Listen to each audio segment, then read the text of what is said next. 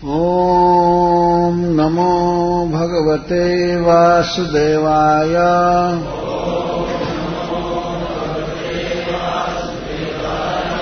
ॐ नमो भगवते वासुदेवाय।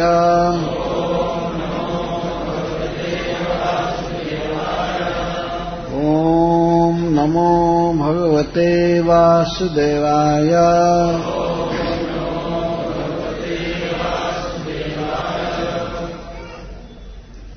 श्लोक सैतीस चालू करें।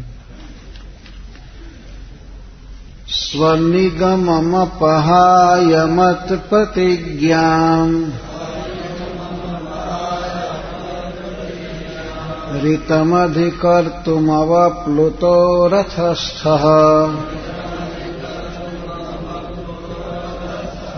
धृतरथचरणोऽभ्यया चलद्गुः। हरिरिवहन्तुमिभम् गतोत्तरीयः। शितविशिखहतो विशीर्णदंसः क्षतज परिप्लुत आततायिनो मे।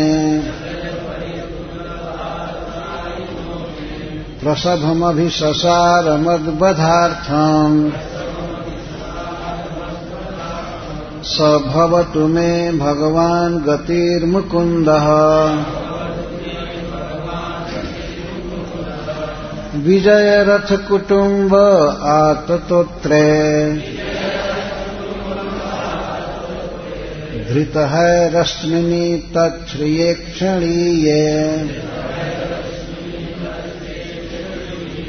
भगवती रतिरस्तु मे मुमूर्षः। जमीह निरीक्ष्य हता गतः स्वरूपम्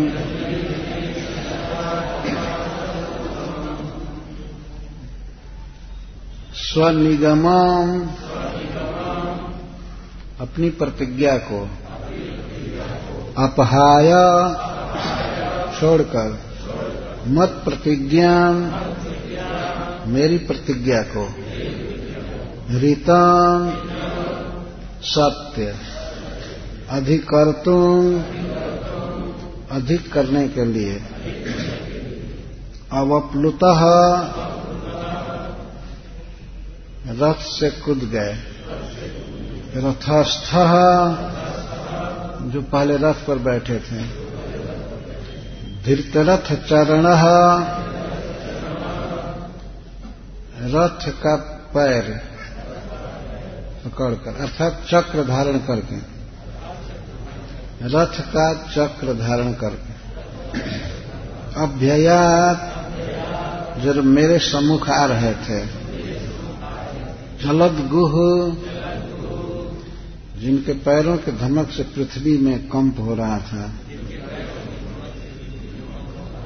हरि ही सिंह इवा जैसा हंतुम वध करने के लिए।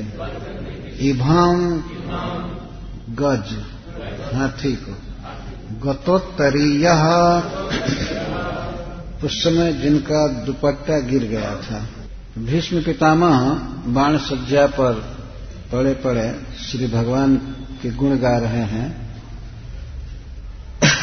तो कल इस पर चर्चा हुई कि किस प्रकार दोनों सेनाओं में अपने स्वजनों को देखकर अर्जुन के मन में शोक उत्पन्न हुआ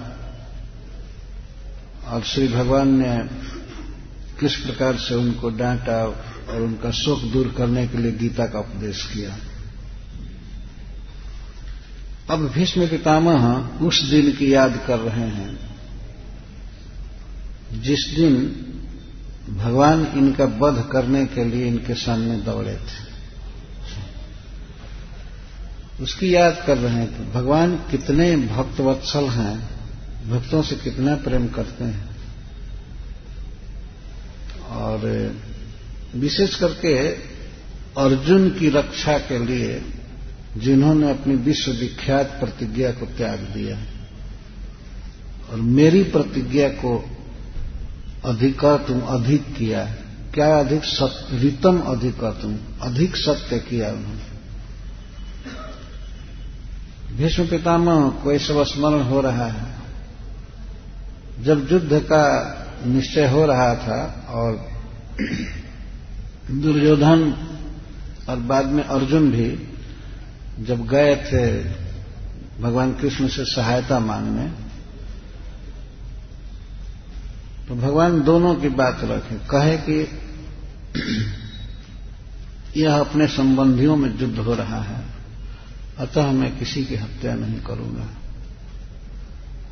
और मैं किसी भी साइड से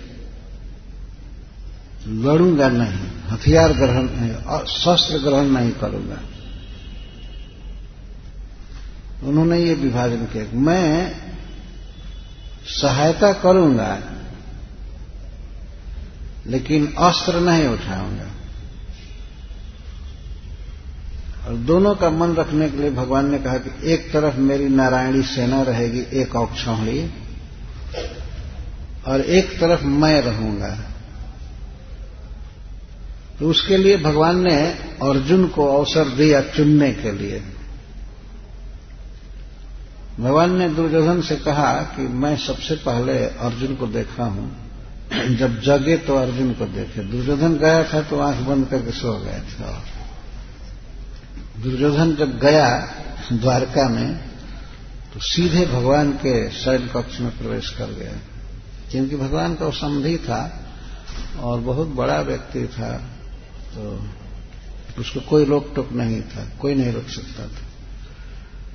तो गया तो भगवान सोए थे। कुछ भक्त तो कहते हैं कि उसके आते समय ही आँख बंद करके और सो गए। थे पर ऐसी बात नहीं थी।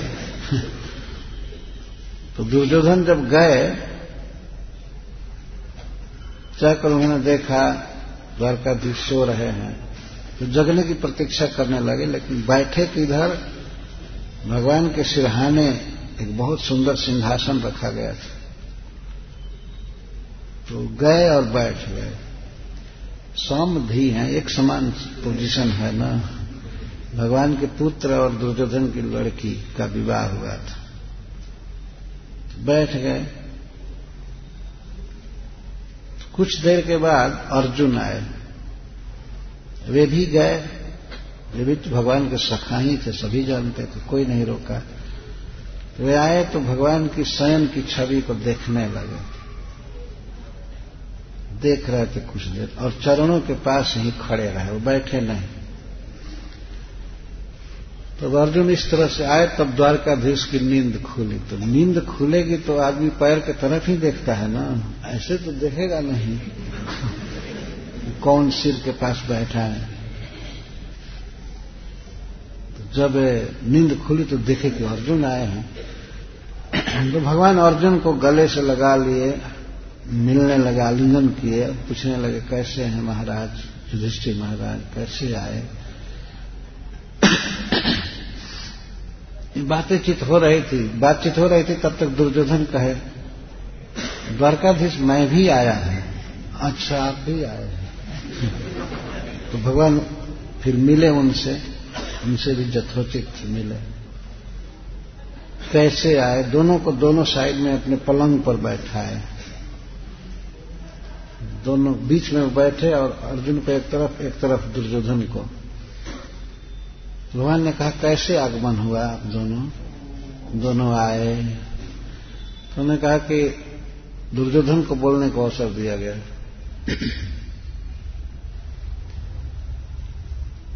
युद्ध में मैं आपकी सहायता चाहता हूँ। तो अर्जुन क्यों आए? तो वो भी कहे कि हमें महाराज युधिष्ठिर ने भेजा है। हम आपसे सहायता चाहते हैं तो दोनों सहायता चाहते हैं। तो भगवान ने कहा, मैं संक्षेप में कह रहा हूँ, भगवान ने कहा कि यह युद्ध है अपने ही संबंधियों में हो रहा है, दोनों अपने संबंधी हैं। अतः मैं किसी भी पक्ष से युद्ध नहीं करूँगा। बलराम जी तो चले गए थे। महाभारत का युद्ध जब हो रहा था तो तीर्थ यात्रा में थे। भगवान ने उनको कहा, नहीं, अर्जुन, भगवान को बलराम जी ने कहा, महाभारत में लिखा, कृष्ण, तुमको इस झगड़े में नहीं पड़ना चाहिए। अपने संबंधियों में युद्ध है, तुम भी चलो, हमारे साथ तीर्थ करो। भगवान ने कहा मैं युद्ध नहीं करूँगा, लेकिन इस विषम स्थिति में मैं अर्जुन को त्याग नहीं सकता। उन्होंने इस तरह कहा। मैं उसके साथ रहूँगा। युद्ध नहीं करूँगा। बलराम जी चले गए। युद्ध में भाग नहीं लिए जा करके नैमिशारण में एक साधु को मार दिए। भगवान बहुत व्यंग करते थे। बलराम जी से बाद में कि हाँ आप तो युद्ध नहीं करते हैं जो धाव सैनिक को नहीं मारते हैं, साधु को मारते हैं।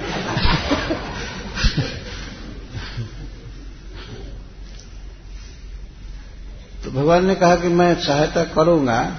तो उन्होंने विभाजन किया। एक तरफ़ मेरी सेना रहेगी, नारायणी सेना, जादवों की, और दूसरे तरफ़ मैं रहूँगा निहत था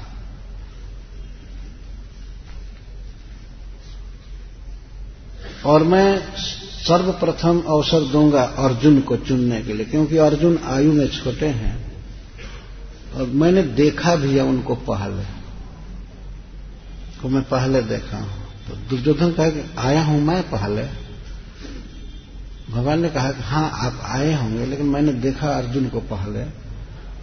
सबके बाद भगवान ने कहा कि छोटे की इच्छा को पहले पूरी करनी चाहिए, अर्जुन आपसे छोटे हैं। अतः इनकी इच्छा पहले पूरी होगी। इन दोनों में से ये चुनेंगे। हमको चुने या हमारी सेना को।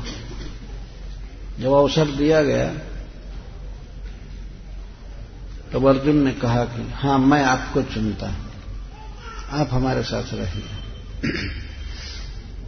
तब दुर्योधन को बहुत खुशी हुई। उसने कहा कि तब सेनापति को आज्ञा दिया जाए देर हो रही है, हम चलते हैं। भगवान ने संकेत कर दिया, किसी को कह दिया होगा ठीक है, कह दीजिए। दुर्योधन बहुत प्रसन्नता से सेना लेकर के चल दिए। अर्जुन रुके रहे। बाद में भगवान ने अर्जुन से कहा, अर्जुन, तुम्हारा दिमाग नॉर्मल कंडीशन में है ना? हाँ बिल्कुल ठीक है।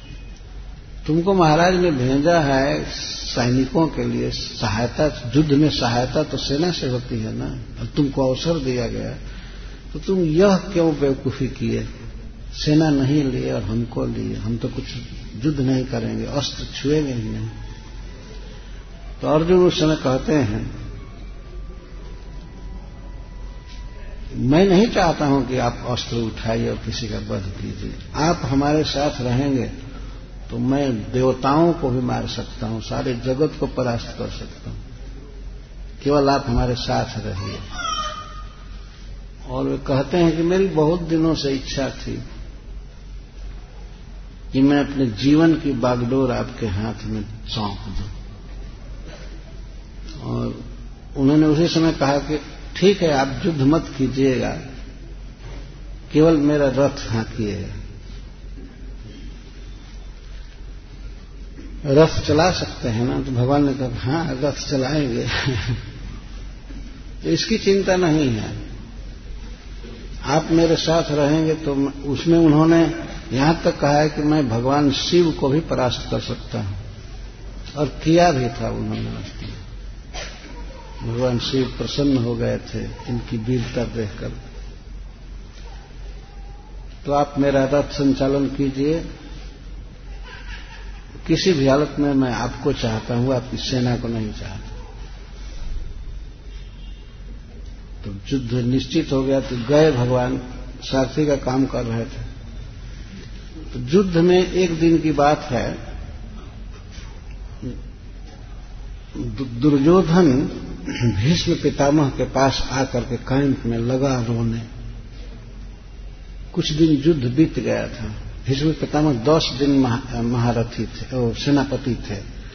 तो इसी दस दिन के अंदर किसी दिन वो रोने लगा। बहुत, जैसे दहाड़ कर रोना कहते हैं, फूका फूका फायर करके रोना, रोने लगा बिल्कुल। क्योंकि भाई मरते, मर रहे थे, सेना हार रही थी और देखा था कि जब अर्जुन सामने आते हैं तो भीष्म पितामह कठोरता से नहीं लड़ रहे थे। अर्जुन के प्रति उनका बहुत स्नेह था। चाहते तो कठोर बाण मारते, लेकिन नहीं मारते थे। दुर्योधन रोने लगा और कहने लगा, दादाजी, पितामह मैं देख रहा हूँ कि आप अर्जुन के साथ बहुत ढीला लड़ रहे हैं। आप बहुत स्नेह कर रहे हैं। ये युद्ध का मैदान है। मैं आपके भरोसे पर युद्ध ठाना हूँ। और हमारी हार होती जा रही है। कई लोग मरते जा रहे हैं। आप ठीक से लड़ नहीं रहे हैं। उसमें उसने यहाँ तक कह दिया कि आप हमारा अन्न खा रहे हैं और आप प्रेम अर्जुन से कर रहे हैं। ये बात उनको बहुत लग गई। राज्य इनका था, लेकिन उन्होंने स्वेच्छा से राज्य नहीं लिया था। संतनु महाराज के उत्तराधिकारी ये थे, जेठ पुत्र थे। लेकिन पिता के सुख के लिए विवाह नहीं किया और राज्य नहीं लिया। फिर अपने भाई को राज दिए यही विचित्र बीर्ज को। और विचित्र बीर्ज के संतान हुए धृतराष्ट्र महाराज, पांडु, विदुर, ये सब। तो उसने ये कहा कि आप खा रहे हैं हमारा और आप अर्जुन का पक्ष कर रहे हैं। अब हमारी तरफ़ से लड़ रहे हैं, केवल दिखा रहे हैं। यह बात सुनकर के भीष्म पितामह को बहुत लगा, हृदय पर धक्का लगा, इस तरह से बात बोलना तो उन्होंने विचार किया। वे सोच लिए कि मैं ऐसा करूँ ऐसा युद्ध करूँ कि इस युद्ध में अर्जुन अब हारे अब हारे या मारे जाएँगे ऐसी स्थिति होनी चाहिए। ऐसी स्थिति होने पर इसलिए, ऐसी स्थिति होने पर भगवान अर्जुन की रक्षा के लिए अवश्य हथियार उठाएँगे। निश्चित मुझे विश्वास है। तो भगवान कृष्ण की भक्त वत्सलता को जगत में विख्यात करने के लिए इनको युक्ति सूझी। इन्होंने कहा, दुर्योधन, ठीक है, कल मैं युद्ध करूँगा। तुम जैसे कहते हो वैसे करूँगा। उन्होंने प्रतिज्ञा किया, कल पाँचों पांडवों का मरण होगा और नहीं तो कृष्ण को अपनी प्रतिज्ञा छोड़नी होगी, उनको अस्त्र उठाना होगा। सोच करके कहे। तो दुर्योधन बहुत प्रसन्न हो गया। अच्छा कृष्ण की बेइज्जती होगी, झूठा कहा जाएगा दुनिया में, ये भी बहुत खुशी की बात तो ठीक है तो उन्होंने कहा, या तो अर्जुन मरेंगे, और नहीं तो कृष्ण को हथियार उठाना पड़ेगा। ये प्रतिज्ञा की। सूरदास जी ने एक पद में लिखा है, आज जो हरिहीन अस्त्र गहाऊं, यदि मैं आज कृष्ण को अस्त्र नहीं पकड़वा दिया तो तो तो लाजो गंगा जननी को शांतम सुतन कहाऊं। तो मैं हरिहीन अस्त्र गहाऊं। आज जो हरिहीन अस्त्र गहाऊं। यदि मैं श्री कृष्ण को बाध्य नहीं कर दिया अस्त्र ग्रहण करने के लिए, वो अस्त्र ग्रहण नहीं किए तो फिर मुझे लज्जा आएगी। मैं ऐसे नहीं कहूँगा कि मैं गंगा जी का पुत्र हूँ और शांतनु जी का पुत्र हूँ।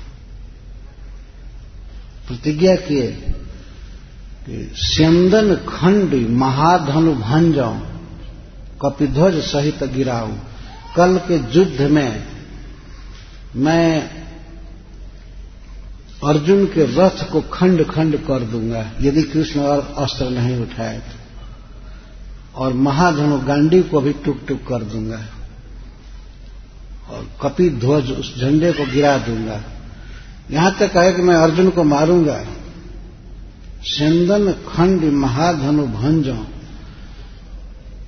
कपिध्वज सहित गिराऊं। पांडव दल सन्मुख है धाऊं, और सरिता रुधिर बहाऊं। कल मैं खून की नदी बहाऊँगा। देखना तुम मेरा युद्ध। मैं इस तरह से युद्ध करूँगा। वास्तव में भगवान के भक्तवत्सलता को, अर्जुन के प्रेम को दिखाना चाहते थे। भगवान के लिए शोभा की बात है ना, अर्जुन की रक्षा के लिए अगर वे चक्र उठाए रथ का पहिया उठाए तो भगवान के लिए शोभा की बात है। उनकी बेइज्जती नहीं होगी, असम्मान नहीं होगा संसार में। इस तरह से उन्होंने प्रतिज्ञा किया, सूरदास जी ने और भी दो लाइन दिखाया था अंत उन्होंने यही कहा कि यदि मैं ऐसा नहीं कर सका, कृष्ण को बाध्य नहीं कर दिया अस्त्र उठाने के लिए तो क्षत्रिय गति ही न पाऊँ अंत में कहता मुझे क्षत्रिय की गति न मिले, मैं नरक में गिरूं, ये हो, वो प्रतिज्ञा कर ली। दुशासन दुर्योधन को बहुत प्रसन्नता हुई, और उस दिन भीष्म पितामह युद्ध में अद्भुत तरीके से लड़ रहे थे। उसी की याद कर रहे हैं। लड़ रहे थे, विद्युत गति के समान वो बाण लेना, चढ़ाना, छोड़ना, कोई समझ ही नहीं सकता कब ले रहे हैं, कब बाण चढ़ा रहे हैं, छोड़ रहे हैं, और अर्जुन के साथ युद्ध हो रहा था। युद्ध होते होते अर्जुन उस दिन ऐसा लग रहा था कि अब तो ये भीष्म पितामह के हाथ से मारे जाएँगे। यह केवल पोज था भीष्म पितामह का, अर्जुन के प्रति भगवान का प्रेम प्रकट करने के लिए। बाण चढ़ा रहे थे अर्जुन भी प्रतिकार कर रहे थे। अर्जुन मार नहीं रहे थे, केवल उनके बाणों को काट रहे थे। पर काटने में ही वे परेशान हो गए। परेशान हो गए। और भगवान तो भक्त के अभिप्राय को जानते हैं, भीष्म पितामह के अभिप्राय को जानते थे। तो जब अर्जुन बाणों से प्रतिकार कर रहे थे बार बार लेते थे, ये करते थे, वो करते थे। भीष्म पितामह अद्भुत युद्ध कर रहे थे उस दिन। अब लगता था कि अर्जुन अब मारे जाएँगे। तो भगवान जैसे भय की लीला कर रहे थे। सब सब बाण आ रहा था अर्जुन लड़ रहे थे तो। भगवान एक बार भयभीत दृष्टि से देखे अर्जुन की तरफ़ ऐसे। तो अर्जुन उसी समय पसीना पोषने लगे। कभी अर्जुन को युद्ध में पसीना नहीं छूटा था। लेकिन उस दिन ऐसी भगवान की लीला पसीना छूटा। तो भगवान ने देख लिया। हरे कृष्णा, बैठिए बैठिए बैठिए। अर्जुन ने युद्ध में कभी नहीं हारे, किसी का अस्त्र कभी टच नहीं किया, कोई बाण टच नहीं किया उनके शरीर को। कभी नहीं, भगवान रक्षक थे। इतने युद्ध हो रहे थे, कभी नहीं हुआ। लेकिन उस दिन पितामह भीष्म की फूर्ति के कारण ये बार बार बाण चला रहे थे, चला रहे थे, चला रहे थे तो पसीना आ गया। पसीना आ गया। जब बाण थोड़ा शिथिल हुआ तो भगवान ऐसे दृष्टि डाले। डाले तो देखे कि अर्जुन पसीना पोछ रहे हैं। बस वे रथ रथ हाँकना छोड़ करके कूद पड़े। और एक रथ का पहिया टूटा हुआ पड़ा था, उसको उठा करके भीष्म को मारने दौड़े। वो भगवान ऐसे नाटक किए, ऐसे देखे और देख करके अरे, ये तो मार ही डालेंगे। भीष्म पिता मार डालेंगे अर्जुन को। तो अर्जुन की रक्षा के लिए भीष्म को मारने के लिए वे रथ से कूद पड़े। उसी लीला की याद कर रहे हैं भीष्म पितामह स्वनिगमम अपहाया। भगवान की प्रतिज्ञा थी कि मैं इस कुरुक्षेत्र के युद्ध में बिना अस्त्र ग्रहण किए ही सहायता करूँगा। और यह प्रतिज्ञा सारा संसार जानता था। सब लोग जानते थे। और इस, इसी से युद्ध हो रहा था, नहीं तो युद्ध नहीं होता। अगर जिस दिन कृष्ण हथियार उठा लेते तो अब युद्ध नहीं हो सकता कौन मरने जाए? सब कृष्ण की प्रभुता को, महत्ता को सारी दुनिया जानती थी। इसीलिए युद्ध हो, इसका, इसलिए युद्ध चल रहा था, स्वीकार किया गया कि भगवान नहीं लड़ रहे थे। तो ये प्रतिज्ञा संसार में सभी लोग जानते थे और एक क्षत्रिय के लिए यह वचन, दान, आश्वासन बहुत बड़ी बात है कि मैं शस्त्र ग्रहण नहीं करूँगा, बिना शस्त्र के ही सहायता करूँगा। और उधर भीष्म की प्रतिज्ञा हुई, मैं कृष्ण को अस्त्र ग्रहण करा करके छोड़ूँगा और नहीं तो अर्जुन का मरण होगा। ये प्रतिज्ञा है। तो उसी की याद कर रहे हैं स्वनिगमम भगवान अपनी प्रतिज्ञा को अपहाय छोड़ दिए। और मत प्रतिज्ञा, मेरी प्रतिज्ञा को रीतम, सत्यम अधिकर्तु, अधिक सत्य करने के लिए जो रथ पर होते हुए भी फिर रथ से कूद पड़े। अवप्लुत अवप्लुत का अर्थ उतर गए। जैसे उतरा जाता था, हर एक समय से नहीं उतरे, कूद पड़े। उन्होंने ऐसा आशा व्यक्त किया कि यदि मैं देर करता हूँ, कि पितामह तो अर्जुन का वध ही कर देंगे। तो भगवान कूद पड़े और रथ का पहिया लिए। धृत रथ चरण, रथ का चरण लिए। रथ का चरण क्या है? पहिया है चक्र। धृत रथ चरण। सुदर्शन चक्र नहीं लिए। सुदर्शन चक्र आवाहन करने की लेने की फुर्सत नहीं थी। वो रथ का चक्का पड़ा था, उसी को उठाए और घुमाते हुए मारने चलती। धृत रथ चरण, अभ्ययात अभ्ययात, सम्मुख, मेरे सन्मुख आने लगे आने लगे। उस समय भगवान यह भूल गए। अपना मनुष्य नाट्य भूल गए। अपने स्वरूप में हो गए। वो ये भाव में हो गए। उनका मनुष्य की लीला का जो अभिनय था, भूल गए।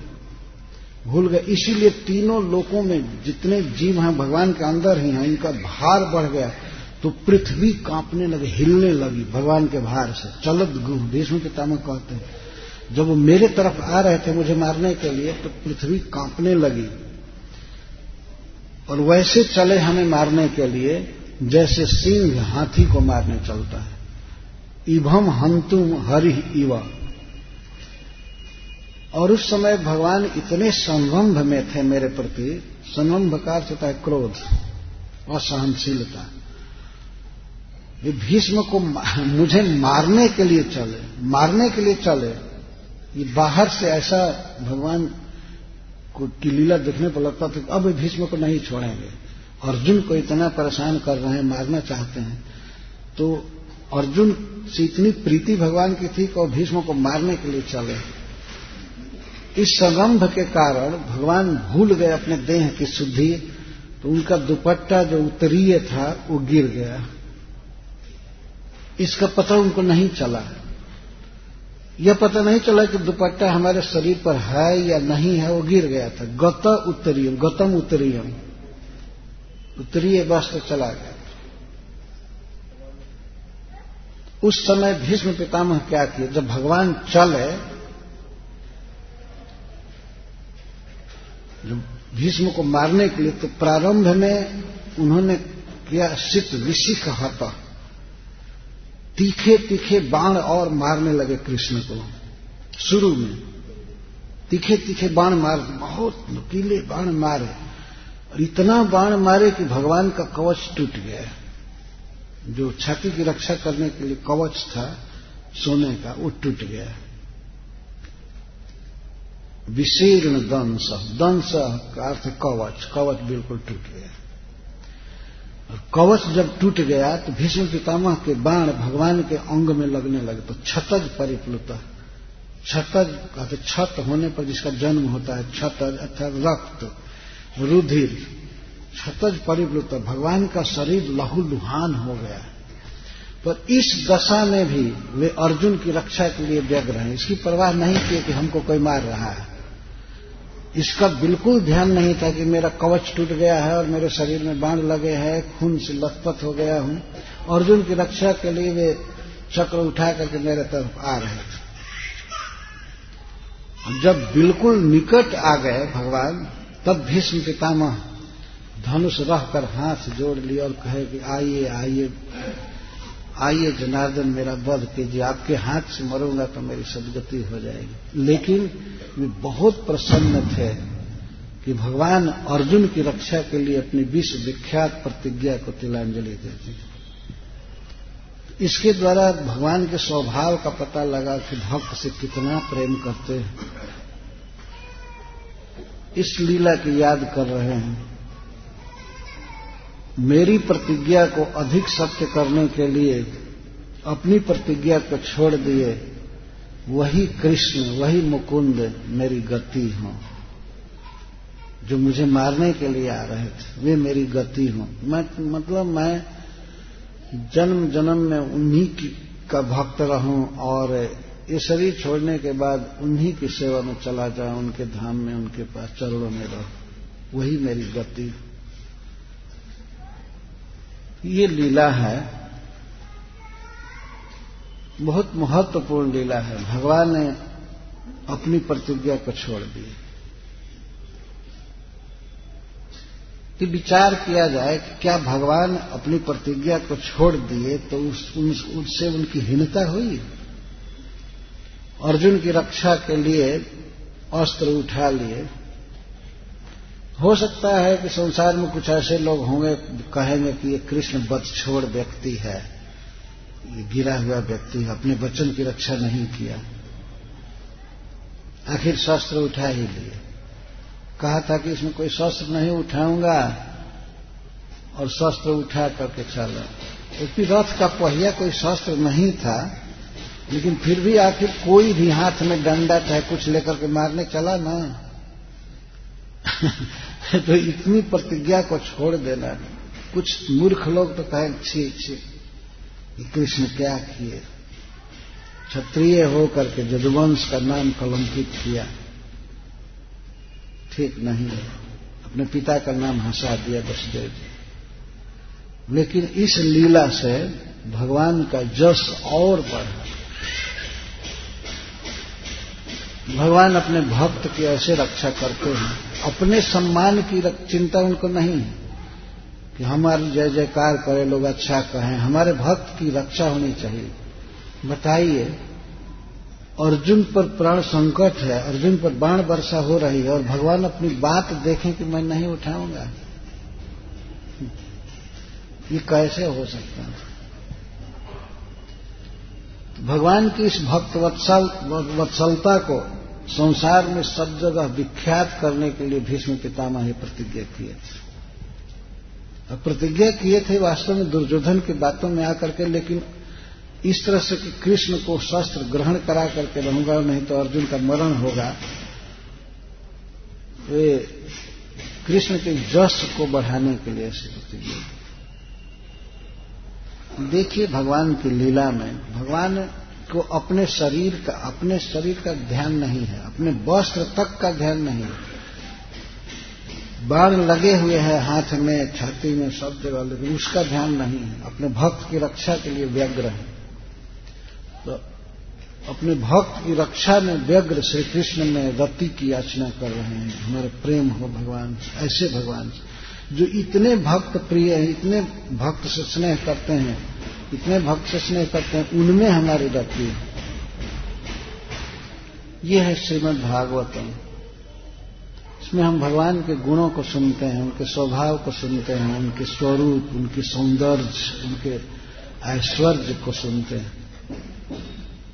श्रीमद भागवतम सुनना मनुष्य जाति में सबसे बड़ा काम है, मनुष्य जाति के लिए। इससे बड़ा कुछ नहीं है। श्रीमद भागवतम सुनना। महाराज परीक्षित जब राज्य त्याग करके गंगा जी के तट पर बैठे ब्राह्मण का साप सुनकर तो यह सुन करके कि महाराज परीक्षित गंगा जी के तट पर बैठे हैं सुखताल में। संसार के सभी ऋषि मुनि आए। उन सबको महाराज ने प्रणाम किया और उनसे हाथ जोड़ करके पूछा कि हमें क्या करना चाहिए? हमें इसमें क्या करना चाहिए? तो ऋषि लोग, चूँकि भिन्न भिन्न संप्रदाय के मत के लोग आए थे उसमें तो कोई कहते थे, महाराज को चाहिए कि दान देना चालू करें। दान देने से सदगति होती है। कुछ कहते थे, इनको यज्ञ करना चाहिए। कुछ कहते थे, ब्रह्मानुसंधान, ध्यान करना चाहिए इनको। कुछ कुछ कहते थे कुछ कुछ कहते थे तब तक सभा में सुखदेव गोस्वामी आए। सुखदेव गोस्वामी के आने से सब लोग खड़े हो गए। उनको आसन दिया गया। उसमें भगवान नारद भी थे, भगवान वेदव्यास देव भी थे, भगवान परशुराम जी भी थे। भगवान के कितने अवतार उसमें थे। तो वही प्रश्न सुखदेव गोस्वामी से उन्होंने पूछा कि एक मनुष्य का क्या कर्तव्य है? और सर्वथा म्रियमाण व्यक्ति का भी कर्तव्य बताइए। तो सुखदेव गोस्वामी प्रवचन के बिल्कुल प्रारंभ में कहे तस्मात भारत सर्वात्मा भगवान ईश्वरो हरि, श्रोतव्य कीर्तितव्य स्मृतव्यश्चेच्छता भयम। हे महाराज मनुष्य को चाहिए कि सब प्रकार से भगवान कृष्ण के विषय में सुने, उनके विषय में बोले और उनका स्मरण करे। बस यही काम है। तो और जो हो रहा था कि उनको योगाभ्यास करना चाहिए, ध्यान करना चाहिए करना चाहिए तो उन्होंने कहा, नहीं, कुछ नहीं करना है, आप चुपचाप बैठिए और सुनिए। कुछ नहीं करना है, आप सुनिए बस। तो उन्होंने सुनाया और सुनने के बाद महाराज परीक्षित भगवान के धाम में गए। और कुछ नहीं किया। केवल श्रीमद भागवतम सुने श्रीमद भागवतम सुनने से साक्षात भगवान कृष्ण अंदर आ जाते हैं। जैसे हमें लीला सुन रहे हैं कि भीष्म पितामह की प्रतिज्ञा को सत्य करने के लिए अर्जुन की रक्षा के लिए भगवान ने चक्र उठा लिया, रथ का पहिया उठा लिया और मारने दौड़े। कौन ऐसा व्यक्ति होगा जो भगवान कृष्ण पर अपने जीवन को निर्षावर नहीं करेगा? जो अर्जुन को या अपने भक्त को इतना मानते हैं, और ऐसा लगा कि जैसे भगवान अर्जुन का पक्ष ले रहे हैं और भीष्म का वध करने जा रहे हैं, लेकिन वास्तव में अर्जुन पर तो उनका स्नेह है ही, भीष्म पर अधिक अनुग्रह व्यक्त हुआ इस लीला से। भीष्म को मारने नहीं जा रहे थे, जिनकी प्रतिज्ञा को वे सत्य करना चाहते थे, अपनी प्रतिज्ञा छोड़कर तो भीष्म पितामह अनुभव कर रहे थे कि भगवान मेरे प्रति बहुत अनुग्रहवान हैं। तो भगवान के इन्हीं विशेषताओं को, लीलाओं को सुनने की ज़रूरत है। आज के जगत में प्रवचन बहुत होते हैं, बहुत होते हैं, लेकिन भगवान के गुण उसमें नाम मात्र भी नहीं आते। भगवान का स्वभाव, भगवान का प्रेम भक्तों के प्रति, भगवान का ऐश्वर्य, भगवान की लीलाएँ, ये सब बहुत कम आती है। आपने सुना होगा, संसार में सब जगह कथाएँ होती हैं, लेकिन नाम होता है कि भागवत हो रहा है। ये गीता का प्रवचन हो रहा है, नाम होता है गीता का। गीता के श्लोकों से बातें नहीं समझाई जाती। दुनिया में देखा जा रहा है। श्रीमद भागवतम इस तरह से इसको जथावत यदि पढ़ा जाए, सुना जाए तो भगवान में प्रेम होकर के ही रहता है। यह एक प्रेमी का उद्गार है और इसी कुरुक्षेत्र में भगवान समक्ष हैं और भगवान की इन लीलाओं की आवृत्ति, स्मृति वे कर रहे हैं। स्वनिगम अपहायमत प्रतिज्ञा ऋतमधिकर्तुमवप्लुतो रथस्थ धृतरथ चरणो भया चलद्गुः हरिव हंग तुम इभम हंतमिभम गतोत्तरीय सूरदास जी ने इस पर भी पद लिखा है कि वाप वाप पट पीत की फहरान। करलय चक्र चरण की धावनी नहीं विसरत वह बान भीष्म पितामह कह रहे स्थिति में, ओहो, उस दिन की युद्ध की घटना है वाह पटपीत की फहरान। जब श्री कृष्ण चले थे हमको मारने के लिए तो जैसे पीताम्बर फहरा करके गिरा वेग से चले थे इसीलिए फहराया। और फहरा करके और गिरा तो वाह पटपीत की फहरान। भीष्म पितामह कहते हैं वो उस पीताम्बर की फहरानी और करलय चक्र चरण की धावनी और रथ का पहिया लेकर के हमको चले तेज गति से मारने के लिए नहीं भी सरती वह बात। वो लीला नहीं भूल रही है। भगवान मारने आ रहे हैं और वो लीला इतनी प्रिय लग रही है। करलय चक्र चरण की धावन। तो हाथ में चक्र दिखाई दे रहा है भीष्म पितामह को और चरण से कैसे कितना तेज गति से चले। प्रसभम अभिशसार मद बधार्थम। शीत विशिख तो मेरे तीखे बाणों से जो आहत हो गए थे कवच टूट गया था खून से लथपथ हो गए थे मुझ मैं आतताई था। यद्यपि श्री कृष्ण युद्ध नहीं कर रहे थे। फिर भी मैं उन पर बाणों की वर्षा कर रहा था। मैं, मैं अतताई हूँ मैं अपराधी हूँ। पर मुझ अपराधी के प्रति भी कृष्ण इतना स्नेह किए मरते समय हमारे पास आए, अपने को आतताई कह मैं बहुत अपराध किया, पर अपराध करने पर भी श्री कृष्ण हमसे इतना प्रेम करते हैं। तो रथ से जब कूदे अर्जुन के पसीना को देखकर, थकावट को देख करके जब भगवान रथ से कूदे तो अर्जुन भी तुरंत कूद पड़े। अर्जुन को चिंता हुई कि अरे संसार में इनकी बदनामी होगी, इनकी प्रतिज्ञा भंग हो रही है तो सब लोग कहेंगे क्या किए क्या किए? तो अर्जुन नहीं चाहते थे। अर्जुन नहीं चाहते थे कि कृष्ण हथियार उठा में क्योंकि अर्जुन को चिंता ये थी कि कृष्ण का नाम बदनाम नहीं होना चाहिए तो वे भी कूद गए। और नहीं नहीं, आप मत आप मत कुछ कीजिए, आप मत पितामह को मारिए मैं मारूँगा मैं मारूँगा, आप मत मारिए। वो पकड़ लिए भगवान को, पकड़ लिए अखबार में। पकड़ लिए नहीं जाने दे रहे थे, लेकिन भगवान प्रसभम बलात् चले गए। अर्जुन को खींचते हुए जा रहे थे। भगवान में तो अनंत बल है, अर्जुन क्या करेंगे पकड़ करके? नहीं नहीं, छोड़ो छोड़ो, मैं इनका वध करके ही रहूँगा। इस तरह से कहते थे। अर्जुन पकड़ के नहीं नहीं नहीं, बस बस बस बस। अब ये अर्जुन सोच रहे थे कि अगर हथियार लेकर के और भीष्म पितामह का वध कर देते हैं तो कृष्ण का नाम कितना खराब होगा। एक कुल वृद्ध को ये मार दिए और वो भी अपनी प्रतिज्ञा छोड़कर। केवल हथियार उठाने के कारण ही कृष्ण की बहुत बेइज्जती होगी। इससे अर्जुन चिंतित हो गए तब भगवान चलते चलते अर्जुन को घसीटते घसीटते कहते हैं, नहीं नहीं, तुमको ये मार डालेंगे, तुमको मार डालेंगे। अब मैं इनको छोड़ूँगा नहीं छोड़ूँगा नहीं नहीं नहीं नहीं नहीं। वो पकड़ रहे हैं। और तो भगवान को यहाँ भीष्म पितामह कहते हैं कि उस समय श्री कृष्ण प्रसभम अभिससार मद बधार्थम। मद बधार्थम मेरे वध के लिए चक्र लेकर के जो बलात् अभिससार मेरे सामने आ रहे थे, वही मुकुंद मेरी गति हो, मेरे जीवन के लक्ष्य और गंतव्य वही हो। सब भवतु में भगवान गतिर मुकुंद। वही भगवान मुकुंद जो मुक्ति देते हैं, भक्तों को प्रेम रस देते हैं। वे हमारी गति हो। यह भीष्म पितामह की प्रार्थना हमको जो मारने के लिए आ रहे थे, वही मुकुंद हमारी गति हो। बाहर से, लोक दृष्टि से लग रहा था कि मेरे प्रति कठोर हैं।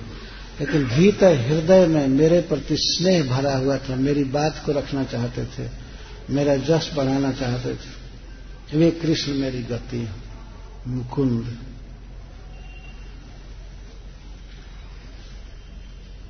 भगवान का जब कवच टूट गया था तो कवच टूट करके ज़मीन पर नहीं गिरा था, लटक रहा था।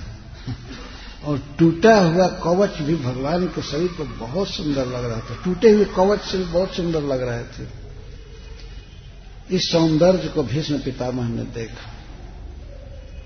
बल्कि वो कह रहे हैं कि जो सुख मैं लिया हूँ जो छवि श्री कृष्ण की देखा हूँ कुरुक्षेत्र में, वो अर्जुन भी नहीं देखे। क्योंकि अर्जुन तो भीष्म पितामह के पीछे रहते, अरे उनके अर्जुन के पीछे, कृष्ण के पीछे रहते थे अर्जुन। तो भीष्म पितामह सामने रहते थे। कैसे लहूलुहान शरीर है, इसको देख करके भीष्म पितामह को कोई दुख नहीं हो रहा था। क्योंकि जानते हैं कि क्षत्रिय के आवेश में भगवान है, इनको सुख मिल रहा है इस बात ये आश्चर्य की बात है, कोई सोचे कि कैसे खून निकलने से कैसे सुख मिलेगा।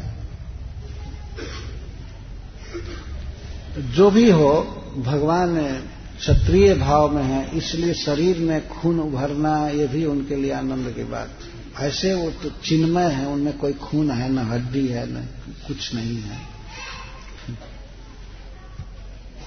अगर खून निकलता भी है तो वो स्पिरिचुअल है। दिव्य अलौकिक है। कभी कभी और श्रद्धालु लोग इन बातों का बड़ा ज़िक्र करते हैं कि आखिर कृष्ण में देखा गया शरीर कट गया को बहलिया मार दिया, ये किया, वो किया। जो परीक्षित की ब्रह्मास्त्र से रक्षा कर सकते हैं, वे प्रभु ब्राह्मण के साप से जदुवंश की रक्षा नहीं कर सकते थे। अपने को नहीं बचा सकते हैं। ये भगवान का जादू था। जादू में क्या होता है? जो दृश्य नहीं हो, जो चीज़ नहीं होता, वो भी दिखाई देता। देखने में लगा कि कृष्ण को बहेलिया ने मारा, कुछ नहीं हुआ था। भगवान इसी स्वरूप से वैकुंठ गए और बहेलिए को सशरीर स्वर्ग भेज दिए। ये कथा है भागवत में। और स्पष्ट सुखदेव गोस्वामी कहते हैं कि भगवान प्रभास से देवताओं के लोक में गए। जब वे प्रभास में थे तो वहाँ सारे देवता आए थे। ब्रह्मा जी, भगवान शिव, इंद्र आदि। और भगवान की स्तुति की और कहे कि, हे प्रभु, आपको इस पृथ्वी पर अवतार लिए हुए 125 वर्ष से कुछ अधिक हुआ, एक सौ उनतीस वर्ष हुआ। भगवान श्री कृष्ण ग्यारह वर्ष ब्रज में रहे और अठारह वर्ष मथुरा में और सौ वर्ष द्वारका में रहे। तो इस तरह से एक सौ उनतीस वर्ष में रहे। तो देवता लोग कहते हैं कि आप जिसके लिए अवतार लिए थे, वो काम हो गया, पृथ्वी का भार दूर हो गया, हम सब सुखी हैं। अब आप चाहे तो अपने धाम जा सकते हो। लेकिन भगवान से विनय की जाते समय आप कृपया हमारे घरों से होते हुए जाइए। तो देवता प्रार्थना करे थे, हमारे घर भी आइएगा हमारे घर भी आइएगा पृथ्वी से चलेगा कोई तो देवताओं का लोग करता है। ये कथा स्पष्ट है भागवत में। और फिर भी मूर्खों को ये कहने में शर्म नहीं आती है हाँ कृष्ण तो मर गए ये हुए, वो। ये अंधे पढ़ते नहीं है कुछ। बिना पढ़े बोलते।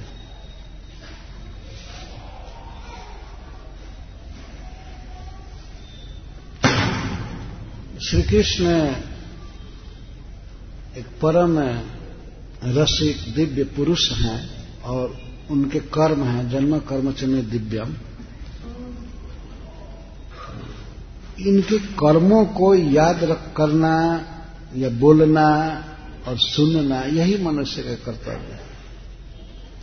और कोई कर्तव्य नहीं है।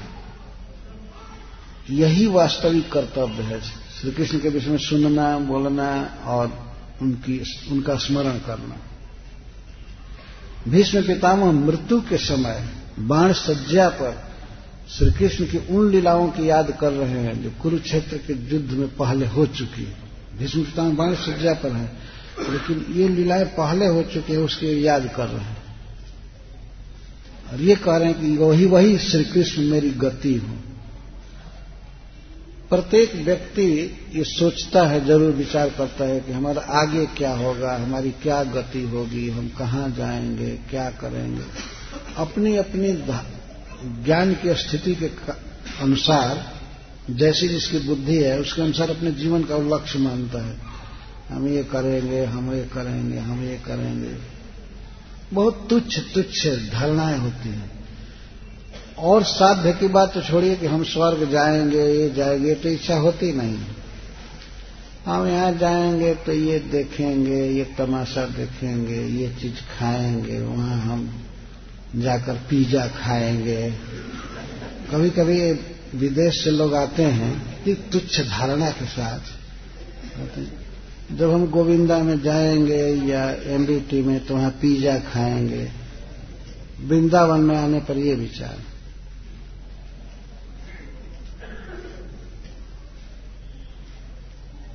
पता नहीं, कुछ लोगों को तो जानकारी भी नहीं होगा, पिज्जा क्या है। पहले मैं ये सुना तो हमने सोचा कि हिंदी नाम है कोई कह रहा है पी जाओ हम यही सोच सोचे, कोई ऐसा चीज़ होगा जिसको कहते हैं जाओ। बाद में मैं देखा, एक जगह अमेरिका में गया, एक घर में प्रसाद लेने तो वहाँ पर पिज्जा केवल बना हुआ था। कुछ लोग बैठे थे, हम भी बैठे, और वो आने लगा। उनका, ये क्या चीज़ है? तो पिज्जा। नहीं नहीं, मैं नहीं खाऊँगा। हमको रोटी बनाइए चावल बनाने का समय नहीं था। केवल वही बना था। और जिसको मिला उसको तबड़ तोड़ खाना चालू किया। बाप रे सन्यासी के खाने लायक भोजन नहीं है। गृहस्थ लोग पिज्जा खा सकते सन्यासी को ऐसा भोजन नहीं करना। मैं तो खाया नहीं। मैं कहा, नहीं, मेरे स्वभाव नहीं, मैं खा ही नहीं सकता हूँ। मैं तो रोटी खाता हूँ तो बिना घी के तो ये पिज्जा कैसे खाऊँगा? मैं कहा कि नहीं खाऊँगा। तो मेरे लिए रोटी बना। और वहीं पर दूसरे लोग सा बस सा बस खा। मेरे कथा कहते हैं कोई पंडित जी थे, खूब खा रहे थे तो उनके विषय में कहता है, जजमान के आटा, जजमान के घी साबस साबस बाबा जी। तो खाने में खूब थे खा रहे। क्या खाना चाहिए? जैसे जो पहले के लोगों ने खाया है, वही खाना चाहिए। इटालियन फ़ूड आ रहा है तो चाइनीज़ आ रहा है तो ये आ रहा है, ये आ रहा है। खाओ खाओ ऐसे नहीं खाना चाहिए। तो मैं इस, किस बात पर कहने लगा? भूल गया। ये क्यों आ गई लौकिक बात?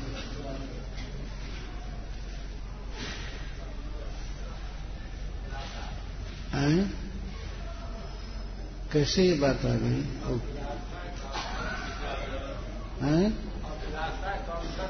हाँ अभिलाषाएँ होती है। भीष्म पितामह की अभिलाषा होती है कि मैं कृष्ण के पास जाऊँ, उनका नित्य सेवक बन करके वही मेरी गति। मरते समय मनोरथ हो रहा है। दूसरा दिन तो मरते समय भी सोच करेगा, यहाँ जमा किया था, उसे लेना था, उसे ले लेना ये करना वो करना यही चिंता लगी रही। भगवान की लीलाएँ हमेशा याद रहे, कृष्ण ऐसे रथ का चक्का उठाए थे, रथ का पहिया उठाए थे, मारने दौड़े, ऐसे दुपट्टा गिर गया था। हमारे वध के लिए आ रहे थे, नाटक कर रहे थे अर्जुन की रक्षा के लिए व्यग्र थे। ये सब वास्तविक स्मरण है। यही वास्तविक भजन है। भगवान की याद आवे, भगवान की याद आवे। तो ये अभिलाषा, भीष्म पितामह की जो लालसा है, प्रत्येक श्लोक में कह रहे, किसी किसी श्लोक में कहते हैं, पार्थ सखे रतिर ममास्तु विजय सखे रतिरस्तु मेन नवद्या अस्तु कृष्ण आत्मा। यहाँ कह रहे हैं सब भवत में भगवान गतिर मुकुंद प्रत्येक श्लोक में ये क्रिया है कृष्ण में हमारी प्रीति हो, कृष्ण हमको मिले, कृष्ण मेरी गति हो। मैं जहाँ भी रहूँ, मेरी मेरी चित्तवृत्ति कृष्ण में रहे, मेरी वाणी कृष्ण में रहे और शरीर छोड़ूं तो कृष्ण के पास चला जाऊँ। यह है परम शुद्ध मनोरथ। और मनोरथ करने में क्या दिक्कत है? पर मनोरथ इस प्रकार के वही कर सकते हैं जिन्होंने भगवान के बारे में खूब सुना है, पढ़ा है। भगवान के नाम का उच्चारण किया है, तब ऐसे मनोरथ होते हैं। और नहीं तो मनुष्य मनोरथों से भरा है। अपनी स्थिति के अनुसार मनोरथ उठते रहते हैं, उठते रहते हैं, उठते रहते हैं। हमें इस बात पर उसको कहा था।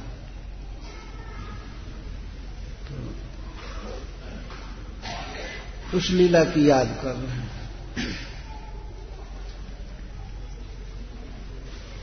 अब आगे कहते हैं, यदि प्रश्न किया जाए कि जब इस प्रकार के कृष्ण अन्यायी हैं,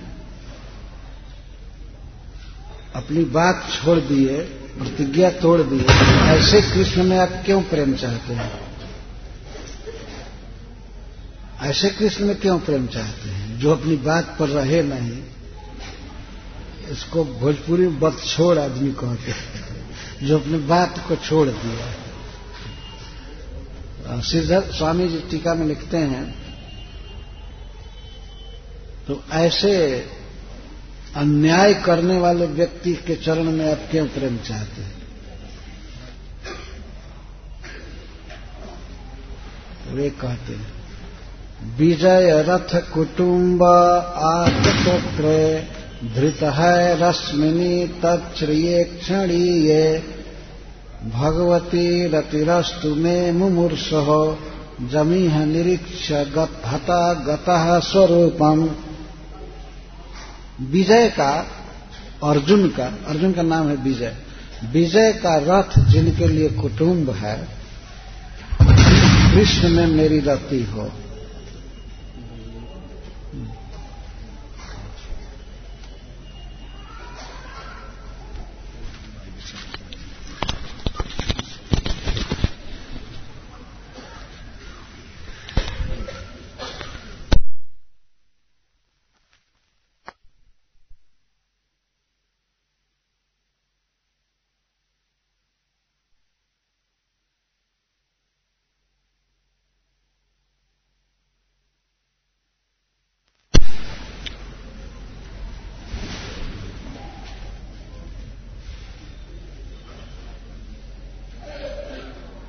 हरे कृष्ण। हरे कृष्ण हरे कृष्ण। विजय रथ कुटुम्बे विजय का रथ, अर्जुन का रथ ही जिनका कुटुंब है। संस्कृत में कुटुंब का अर्थ होता है, कुटुंब। यदि फेयर साधन से, उचित साधन से पालन नहीं हो पा रहा है परिवार का तो कभी कभी अनुचित कार्य से भी परिवार का पालन किया जा सकता है। इसलिए परिवार को कुटुंब कहते हैं। कुटुंब का अर्थ ही है कि अनुचित या कुत्सित कर्म करके भी जिसका पालन करना चाहिए। और कुटुंब में कौन कौन आते हैं? सबसे पहला है पत्नी उसके बाद बच्चे और असहाय भाई, अनाथ भाई और माता पिता ये कुटुंब माना जाता इमीडिएट कुटुंब। इनका पालन करना चाहिए धर्म के अनुसार, न्याय के अनुसार, लेकिन अगर पालन में कठिनाई है तो कभी अन्याय के द्वारा भी इनका पालन करना चाहिए, धर्म, कर्तव्य। तो श्री कृष्ण का कुटुंब क्या है? कुटुंब के समान रक्षणीय है अर्जुन का रथ। अर्जुन को बचाना, अर्जुन की रक्षा करना, इसके लिए भले अन्याय करना पड़े। भगवान करते थे। जैसे अन्याय किए, कि प्रतिज्ञा किए थे कि अस्त्र नहीं उठाएँगे, और अर्जुन की रक्षा के लिए अस्त्र उठा लिए यह अर्जुन का रथ बचाने के लिए कभी कभी वे बहुत बेढंगा रथ चलाते थे। उससे बहुत क्रोध हो जाता था किसी किसी वीर को। वो वार करना चाहता था अर्जुन पर, बाण से, चाहे कोई कोई गदा से तो रथ को इस ढंग से वो हाथ देते थे कि उसका निशाना फेल हो जाता था। ये अन्याय होता था। कभी कभी सब समय नहीं तो अन्याय करके भी जो अर्जुन की रथ की रक्षा में व्यग्र थे, ऐसे श्री कृष्ण में मेरी प्रीति हो। भीष्म पितामह ने अपने आँख से देखा है, किस तरह भगवान अर्जुन को बचाते थे। एक दिन की बात है, कर्ण के साथ युद्ध हो रहा था। इस दृश्य को तो भीष्म पितामह ने नहीं देखा, लेकिन मैं बता रहा हूँ, महाभारत में लिखा है, अर्जुन के साथ युद्ध हो रहा था, कर्ण का। कर्ण को उकसाया था दुर्योधन ने। तो अर्जुन को मारने के लिए एक बाण रखा था। उस बाण का जब वो संधान करना चाहता था तो एक अश्वसेन नाम का नाग उसमें प्रवेश किया। उसको वर था कि एक बार वो बाण चलेगा तो एक वीर का निश्चित नाश होकर के रहेगा। उस बाण में। तो वो प्रवेश किया और कर्ण चलाए बाण। अर्जुन के गला का निशाना लेकर। भगवान तुरंत समझ गए कि तो अनिवार्य बाण घातक है, देवता का वरदान है। जब वो अर्जुन के गला का निशाना लेकर के कर्ण बाण छोड़ा तो उसी समय भगवान कृष्ण अपने रथ पर इतना ज़ोर से मारे घुटने टेक दिए सभी घोड़े, नीचे हो गए। तुरंत तो जो नीचे हो गए घोड़े तो रथ डाउन हो गया और वो बाण अर्जुन के केवल मुकुट को गिराता हुआ चला गया, मुकुट पर लगा। जो गर्दन पर लगने वाला था, मुकुट पर लगा। अर्जुन का मुकुट गिर गया। गिर गया पीछे। गीता प्रेस के महाभारत में चित्र बनाया गया है। अर्जुन बहुत सुंदर लग रहे हैं बिना मुकुट के। कृष्ण जैसे थे उनका शरीर तो बहुत सुंदर लग रहा है। तो भगवान ने उनको बताया कि अर्जुन कर्ण तुम्हारे गर्दन का निशाना लिया था? आज तुम्हारी मृत्यु हो गई होती यदि रथ डाउन नहीं किया गया तो एक हाथ लगभग रथ डाउन हो गया और या कुछ जितना गर्दन और मुकुट में दूरी है, उतना डाउन हुआ। अर्जुन की पराजय एक प्रकार से यही माने, बस मुकुट गिरा है उनका। भगवान इतना रक्षा व्यग रहा भूरी सरला के साथ युद्ध चल रहा था। भूरी सरवा को एक गदा मिली थी और भगवान शिव का वरदान था जिस पर तुम चलाओगे गदा, वो निश्चित मर करके रहे, मर जाएगा। पर इतना सावधान रहना कि जो युद्ध नहीं कर रहा हो, उस पर मत चलाना, नहीं तो तुम्हारा अनिष्ट करेगा। भगवान इसको जानते थे। तो रथ को ऐसे ढांके अर्जुन को बचाते हुए वो गदा अर्जुन पर चलाने का अवसर नहीं पा पा रहा था। अर्जुन को मारना चाहता था, लेकिन भगवान ऐसे रथ हाँकते थे कि उसको अवसर नहीं मिलता था। तो वो उब गया कृष्ण से तो कृष्ण पर ही गदा चला दिए अब ये विवेक नहीं रहा कि ये युद्ध नहीं कर रहे, इन पर नहीं चलाना चाहिए। वो गदा आई भगवान के तरफ़ आ करके और लौट करके जा करके भूरी सरवा को ही मारा, वहीं पर मर गया। भगवान शिव का वरदान था। तो भगवान इस तरह से रक्षा करते थे अर्जुन की। कई प्रकार के महारथियों के अस्त्र से, इससे, उससे इससे, उससे। तो भीष्म पितामह कह रहे हैं कि अर्जुन का रथ श्री कृष्ण के लिए कुटुंब जैसा रक्षणीय है। ऐसे कृष्ण में मेरी प्रीति हो। विजय रथ कुटुंब, आत्तोत्र और उस सारथ्य श्री की सारथी बने हुए उस सौंदर्य की याद कर रहे हैं। कृष्ण कैसे रथ हाँक रहे हैं? आत्तोत्रे, जो दाहिने हाथ में चाबुक लिए हैं। तोत्र का अर्थ चाबुक।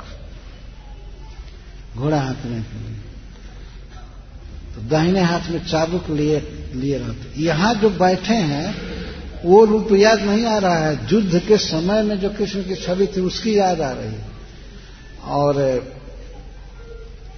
आत तोत्र आत का अर्थ गृहित जो तोत्र दाहिने हाथ में चाबुक पकड़े हैं घोड़ों को हकने के लिए और बाएँ हाथ में धृत है रश्मिनी है रश्मि घोड़ों की लगाम पकड़े हैं। चार घोड़े हैं तो उनको उन, उनसे निकलने वाले चार लगाम हैं। चारों को भगवान पकड़ते थे बाएँ हाथ से। तो दाहिने में चाबुक है और बाएँ हाथ में लगाम है धृत है रश्मिनी।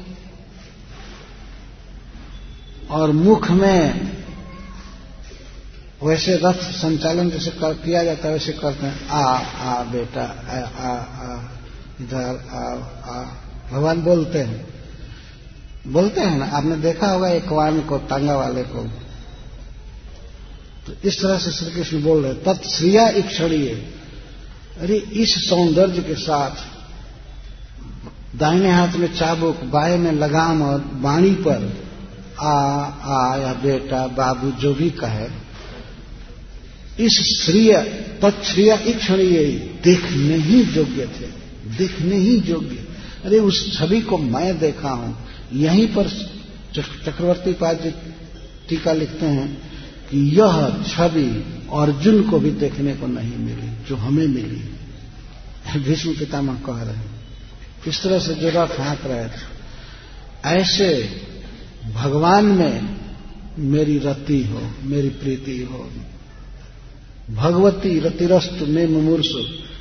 मैं मुमूर्सु हूँ, मैं शरीर त्यागना चाहता हूँ, मैं मरना चाहता हूँ, मुझे मरण के इच्छुक मुमूर्सु की मति श्री कृष्ण भगवान में हो। भगवान का है अर्थ श्रीधर स्वामी जी कहते हैं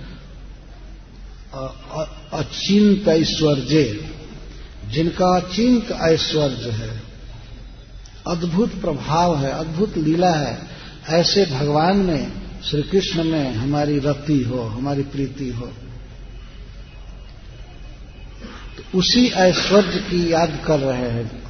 क्या अचिंत ऐश्वर्य है कृष्ण का? जमी है निरीक्ष हता गता स्वरूपम। यह इस कुरुक्षेत्र में जो भी वीर मारे गए, हता, ये फैसिलिटी थी भगवान की कृपा से कि उनको भगवान का दर्शन होता था। कहीं मरे, चाहे ज्योतिषर में मरे, चाहे ब्रह्म सरोवर, कहीं इधर उधर कहीं भी, सब जगह भगवान कृष्ण का दर्शन होता था।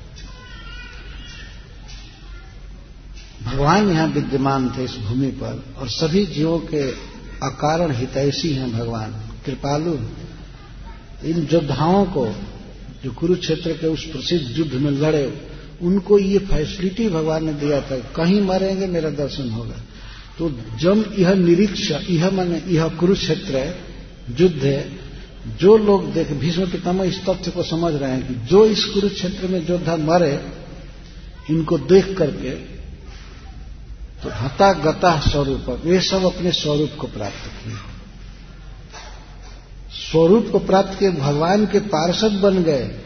जीव का स्वरूप है कृष्ण का नित्य दास तो स्वरूप सारूप मुक्ति प्राप्त किए और अपने स्वरूप को प्राप्त किए, भगवान के धाम चले गए। ये अर्थ है।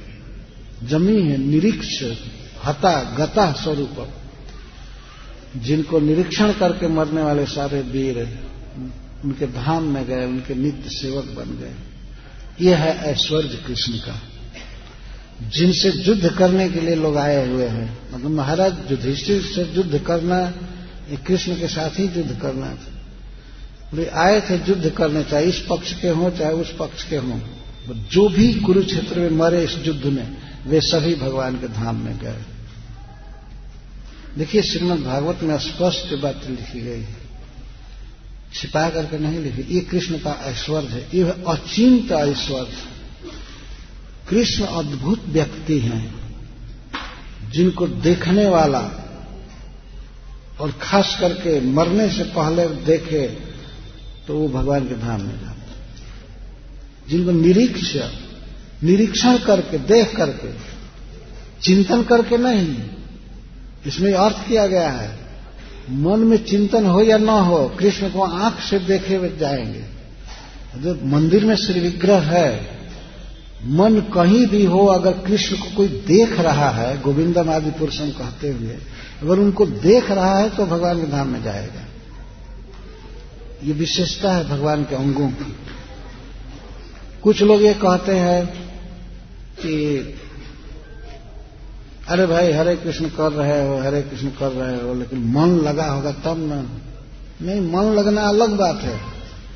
वो ठीक है, उससे सुख मिलेगा, लेकिन केवल जिहवा पर कृष्ण का नाम है तो उससे उसकी सदगति होगी, उसे भगवान का धाम मिलेगा ही। निश्चित है। केवल जिहवा पर नाम होने से भागवत में प्रसंग दिया गया है, अजामिल क्या नारायण भगवान का चिंतन कर रहा था नारायण नामक अपने बच्चे का चिंतन कर रहा था। उसको डर हो गया कि ये भयंकर आदमी उस बच्चे को न मारे। तो कहीं खेल रहा था। तो उसने कह दिया, नारायण आय। तो प्लुत स्वर में बोला। प्लुत स्वर का अर्थ है ऊँचे स्वर में। कहीं दूर खेल रहा था तो अजामिल को बोला नहीं जा रहा था। कफ भर गया था, मरने का समय था। जब पास बाँध दिया गया था। तो बोला नारायण आय। हे नारायण आओ। तो उस मरणासन अजामिल के मुख पर नारायण नाम आते ही, चार पार्षद धमाका है। देखिए, भगवान के चार पार्षद आए। ये तो सत्य है ना, भागवत में साफ़ लिखा हुआ है। जब वो धमक आए इतना ही नहीं, वे आए और उन्हें कहा कौन हो तुम लोग? चलो हटो। वे डर करके भाग गए। दूर कुछ हो गए। और रस्सी, उनकी जो सरकारी ऑफ़िस और रस्सी थी, वो भी अजामिल के गले में बंधा रह गया। होता ना, सरकारी रस्सी जिसे पुलिस लेकर के चलते हैं जमपास कहते हैं उसको। तो वो भी लेने की हिम्मत नहीं पड़ी, वो दूर खड़े हो गए। और वो लोग चैलेंज किए, आप लोग कौन हैं? आप लोग क्यों इस बदमाश का पक्ष ले रहे हैं? ये कितना बड़ा पापी है, आपको पता है? और भगवान के दूतों के बोलने के पहले वे कहते हैं हम कौन हैं? आप जानते हैं? हम सुप्रीम जज के व्यक्ति हैं, जमराज जी के। अभी उनको खबर देंगे और बंधवा करके पीटेंगे वे। सब तुम लोग समझते नहीं हो। इतना सुंदर शरीर लिए हो, चमक रहे हो, कमल जैसी आँख है, चार भुजाएँ हैं और काम इतना गंदा कर रहे हो। इस दुष्ट को छुड़ा रहे हो। अगर इसको छुड़ा दोगे तो क्या परिणाम होगा? दुनिया में लोग खुल करके पाप करेंगे तो अब तो नरक जाना नहीं इसलिए इसको ले जाने दो, हम लोग ले जा रहे हैं, नरक में, वहाँ पर इसकी पिटाई होगी, इसकी मरम्मत होगी, शुद्ध हो जाएगा। हम लोग इसके शत्रु नहीं हैं।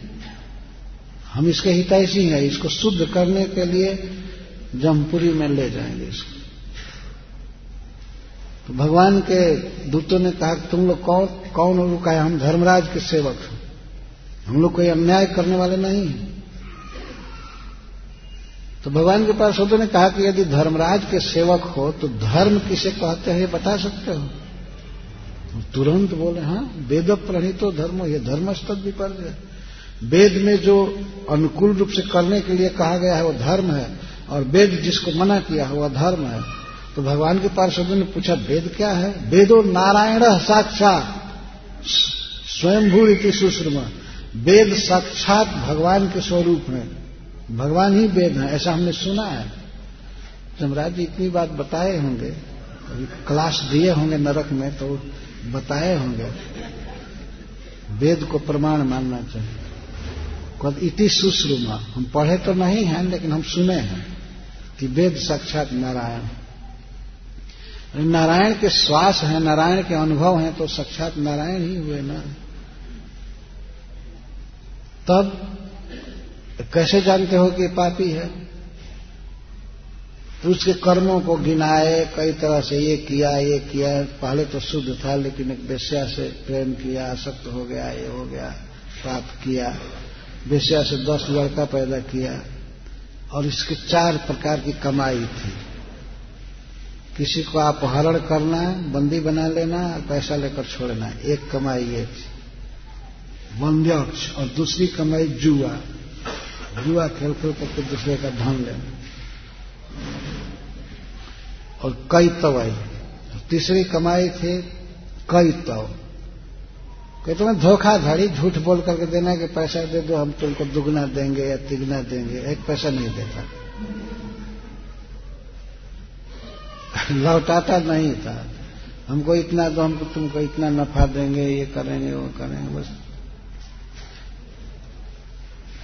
तो बंदी बनाना मतलब अपहरण करना जुआ खेलना और धोखा देना और सबसे काम न चले तो चौरजई चोरी, डकैती करना। चार काम थे परिवार को मेंटेन करने के लिए। तो दस लड़के और एक वो थी और एक ये बारह थे। कमाई बस यही चार चार थी। अपहरण करना, चोरी करना, जुआ खेलना और धोखाधड़ी से रुपया किसी से ले लेना। इतना बड़ा परिवार था तो चलेगा कैसे? भगवान के दूत गिना रहे हैं कि ये इतना पापी है, ये किया वो किया माता पिता को छोड़ दिया, घर में बेस्या को ला करके रखा और अपनी विवाहिता पत्नी को भगा दिया, जो कि ब्राह्मण कुल की थी।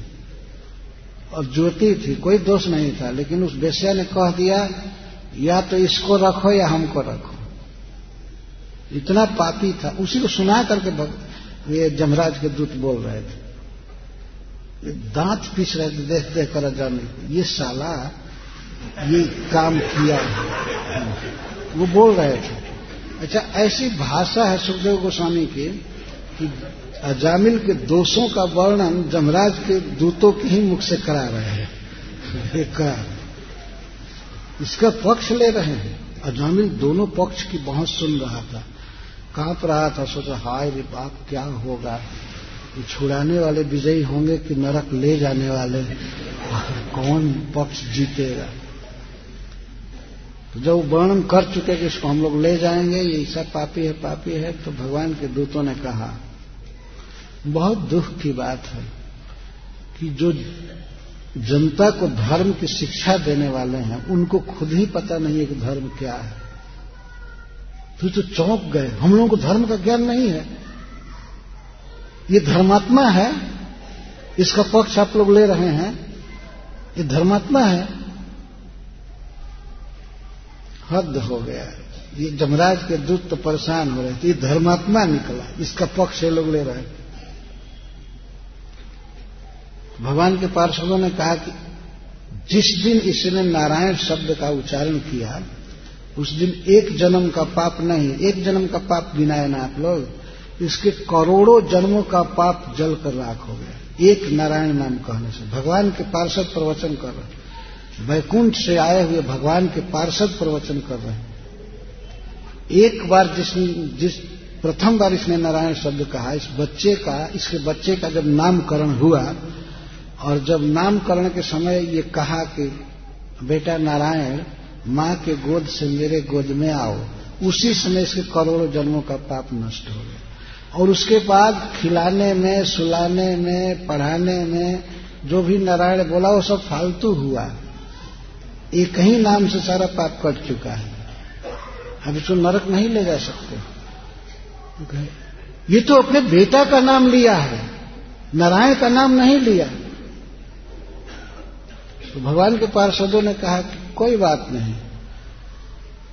जान में, अनजान में भी यदि कोई अमृत पिए तो अमर हो जाएगा। भगवान के पार्षद कहते हैं, अमृत रखा हुआ है और कोई पानी समझ करके पी जाए। तो अमृत तो अपना गुण देगा ही। भगवान का नाम लिया, भले बच्चा का नाम समझ करके।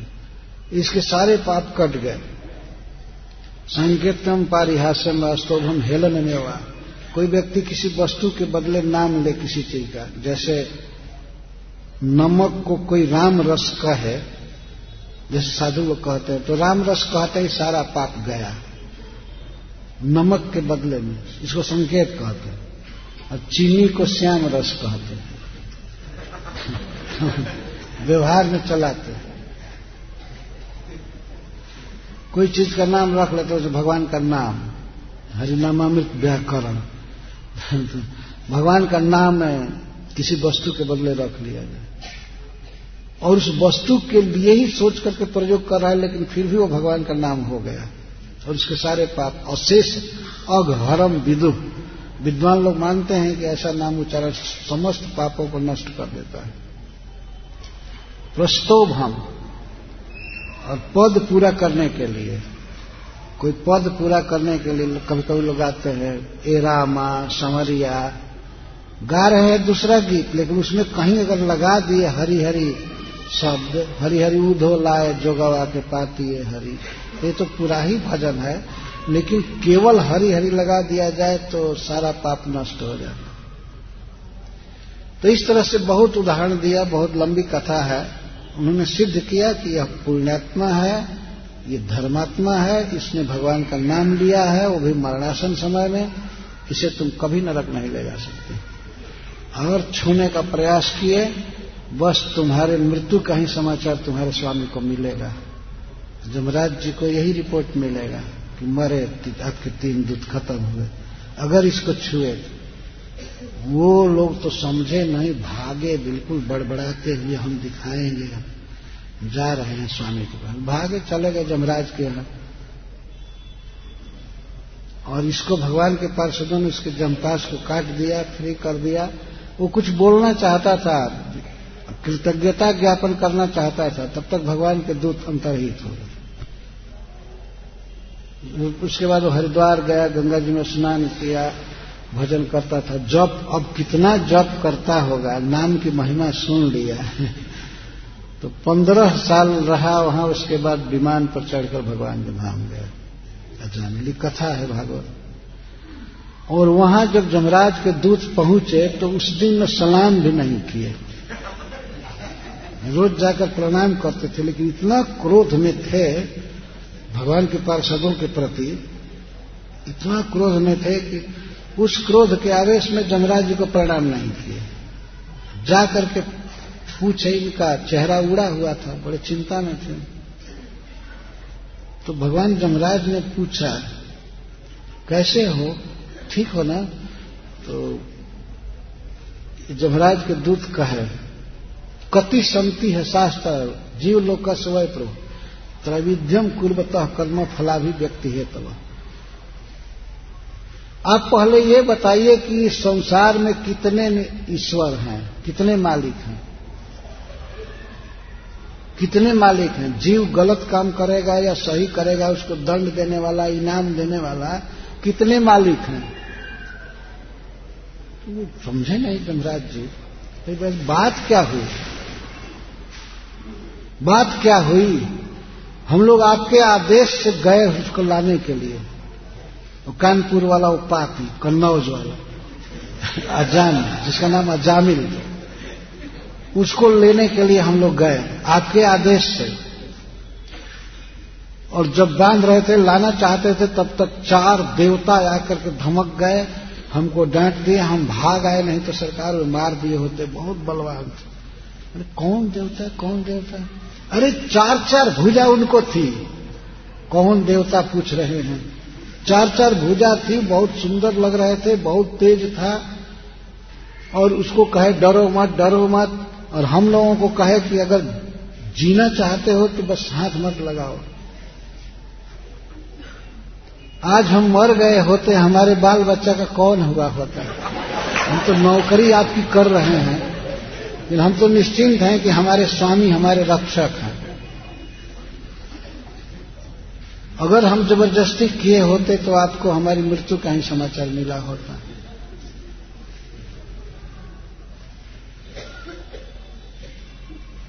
पूछे रे कौन है? कौन? क्या क्या बात हुई कि उसकी रक्षा किए हुए लोग? कुछ नहीं जब हम लोग वो वहाँ गए तो केवल नारायण शब्द बोला इसी पर चारों धमक है। तो, तो भगवान समझ गए। भगवान जमराज जी समझ गए अरे भगवान का नाम लिया तब तो भगवान के पार्षद आए होंगे ना?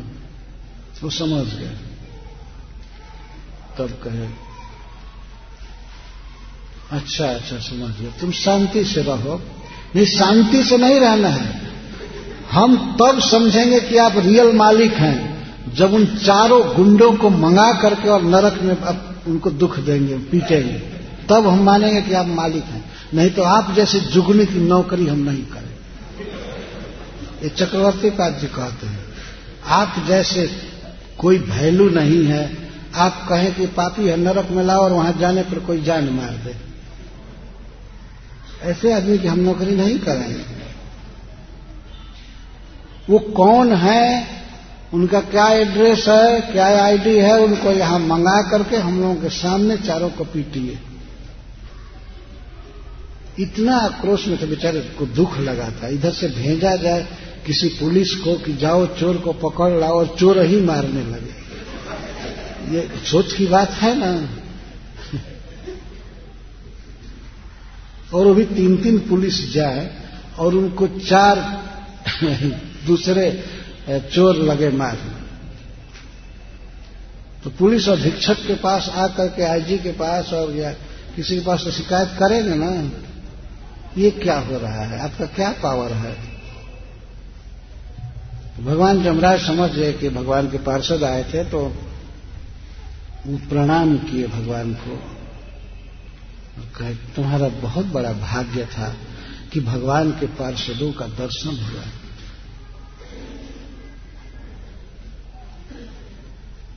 अरे सुनो मूर्खों, मेरी गलती है कि मैं तुम लोगों को नहीं बताया। इस जगत का स्वामी कोई और है, उसी का नाम नारायण है। उसकी जो भक्ति करता है, उसकी, उसके पार्षद उसकी रक्षा करते हैं। तो यही भक्ति किया था।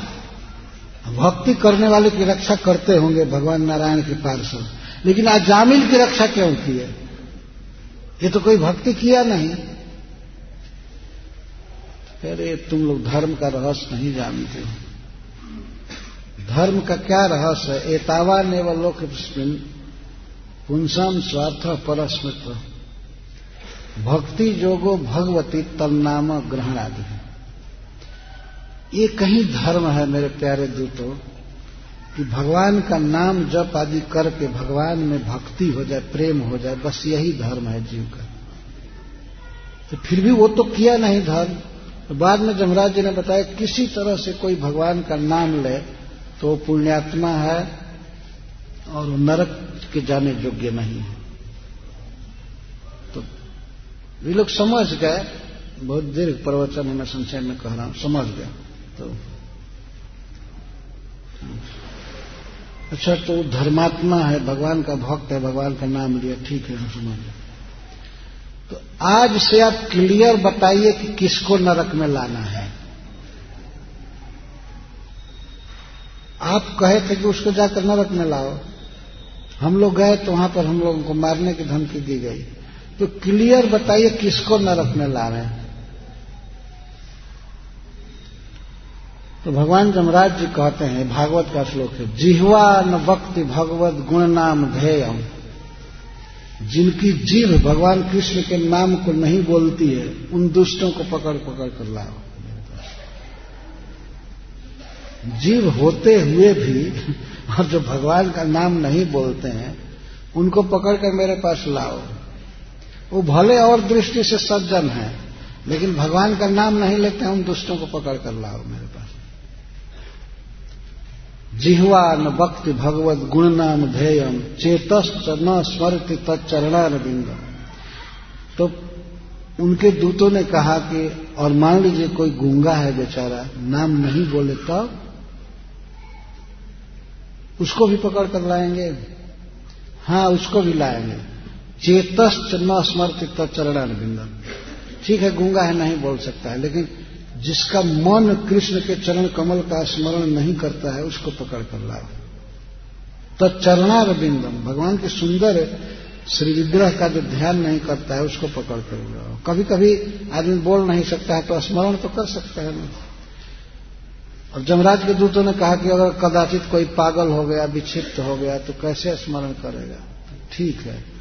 कृष्णाय नो नमति जो छिड़े एकदापि, तान आनंद धुमस्तो कृष्ण विष्णु कृत्य जो एक बार भी कृष्ण को प्रणाम नहीं किया है, सिर जिसका नहीं झुका है कृष्ण के सामने श्री विग्रह के सामने, उनको पकड़ करके लाओ। जमराज के दूत निराश हो गए थे पहले कि तब किस तब तो नरक में जाने लायक कोई रहा नहीं। जमराज जी कहते, बहुत लोग हैं। कृष्ण को प्रणाम नहीं किए कृष्ण का नाम नहीं बोले कृष्ण के चरण कमल का स्मरण नहीं किए जो बहुत कैंडिडेट हैं। इन लोगों को पकड़ पकड़ कर लाओ।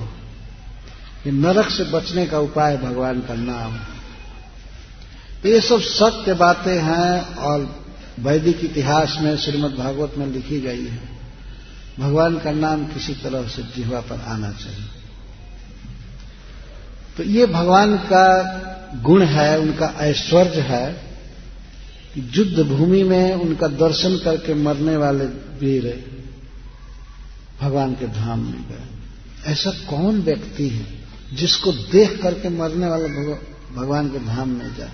ये भगवान का अचिंत ऐश्वर्य इसी पर भीष्म पितामह कहते हैं, भगवती रतिरस्तु में ये मुमूर्षो, जमी है निरीक्ष, हता गता स्वरूप। जिनको देख करके मरने वाले लोग, जिनमें चित्त को लगाने वाले भगवान के धाम में जाते हैं, ऐसे कृष्ण में हमारी मती रहे। मुझ मरणासन की रति हो।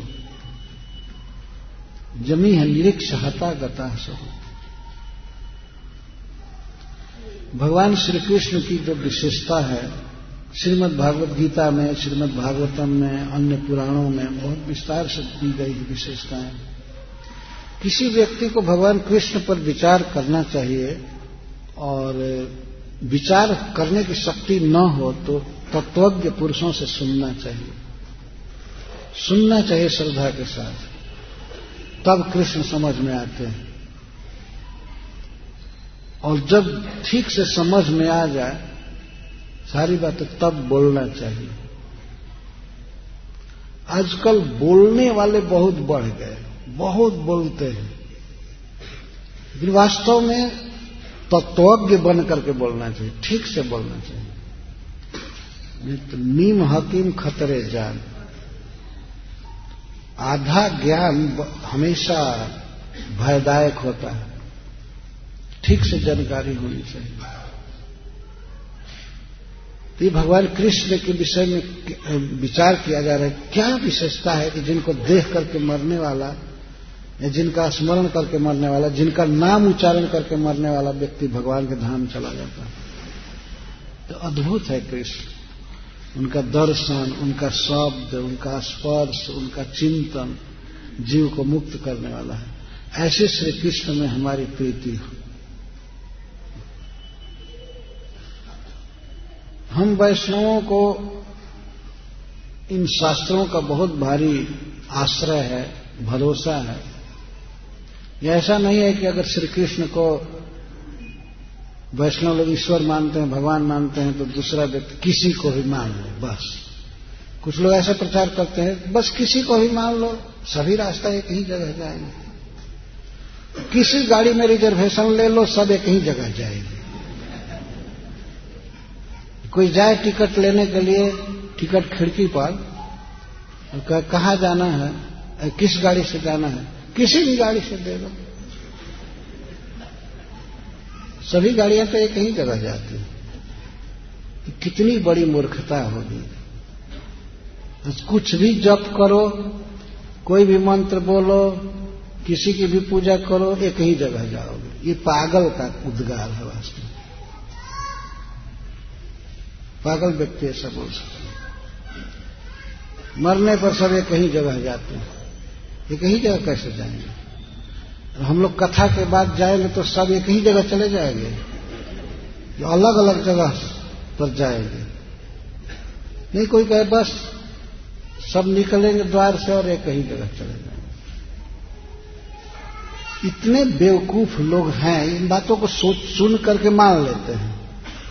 कोई प्रवचन करता है, कह देता है, बस, क्या भेद है? किसी को भी मानो, सब एक ही है कहीं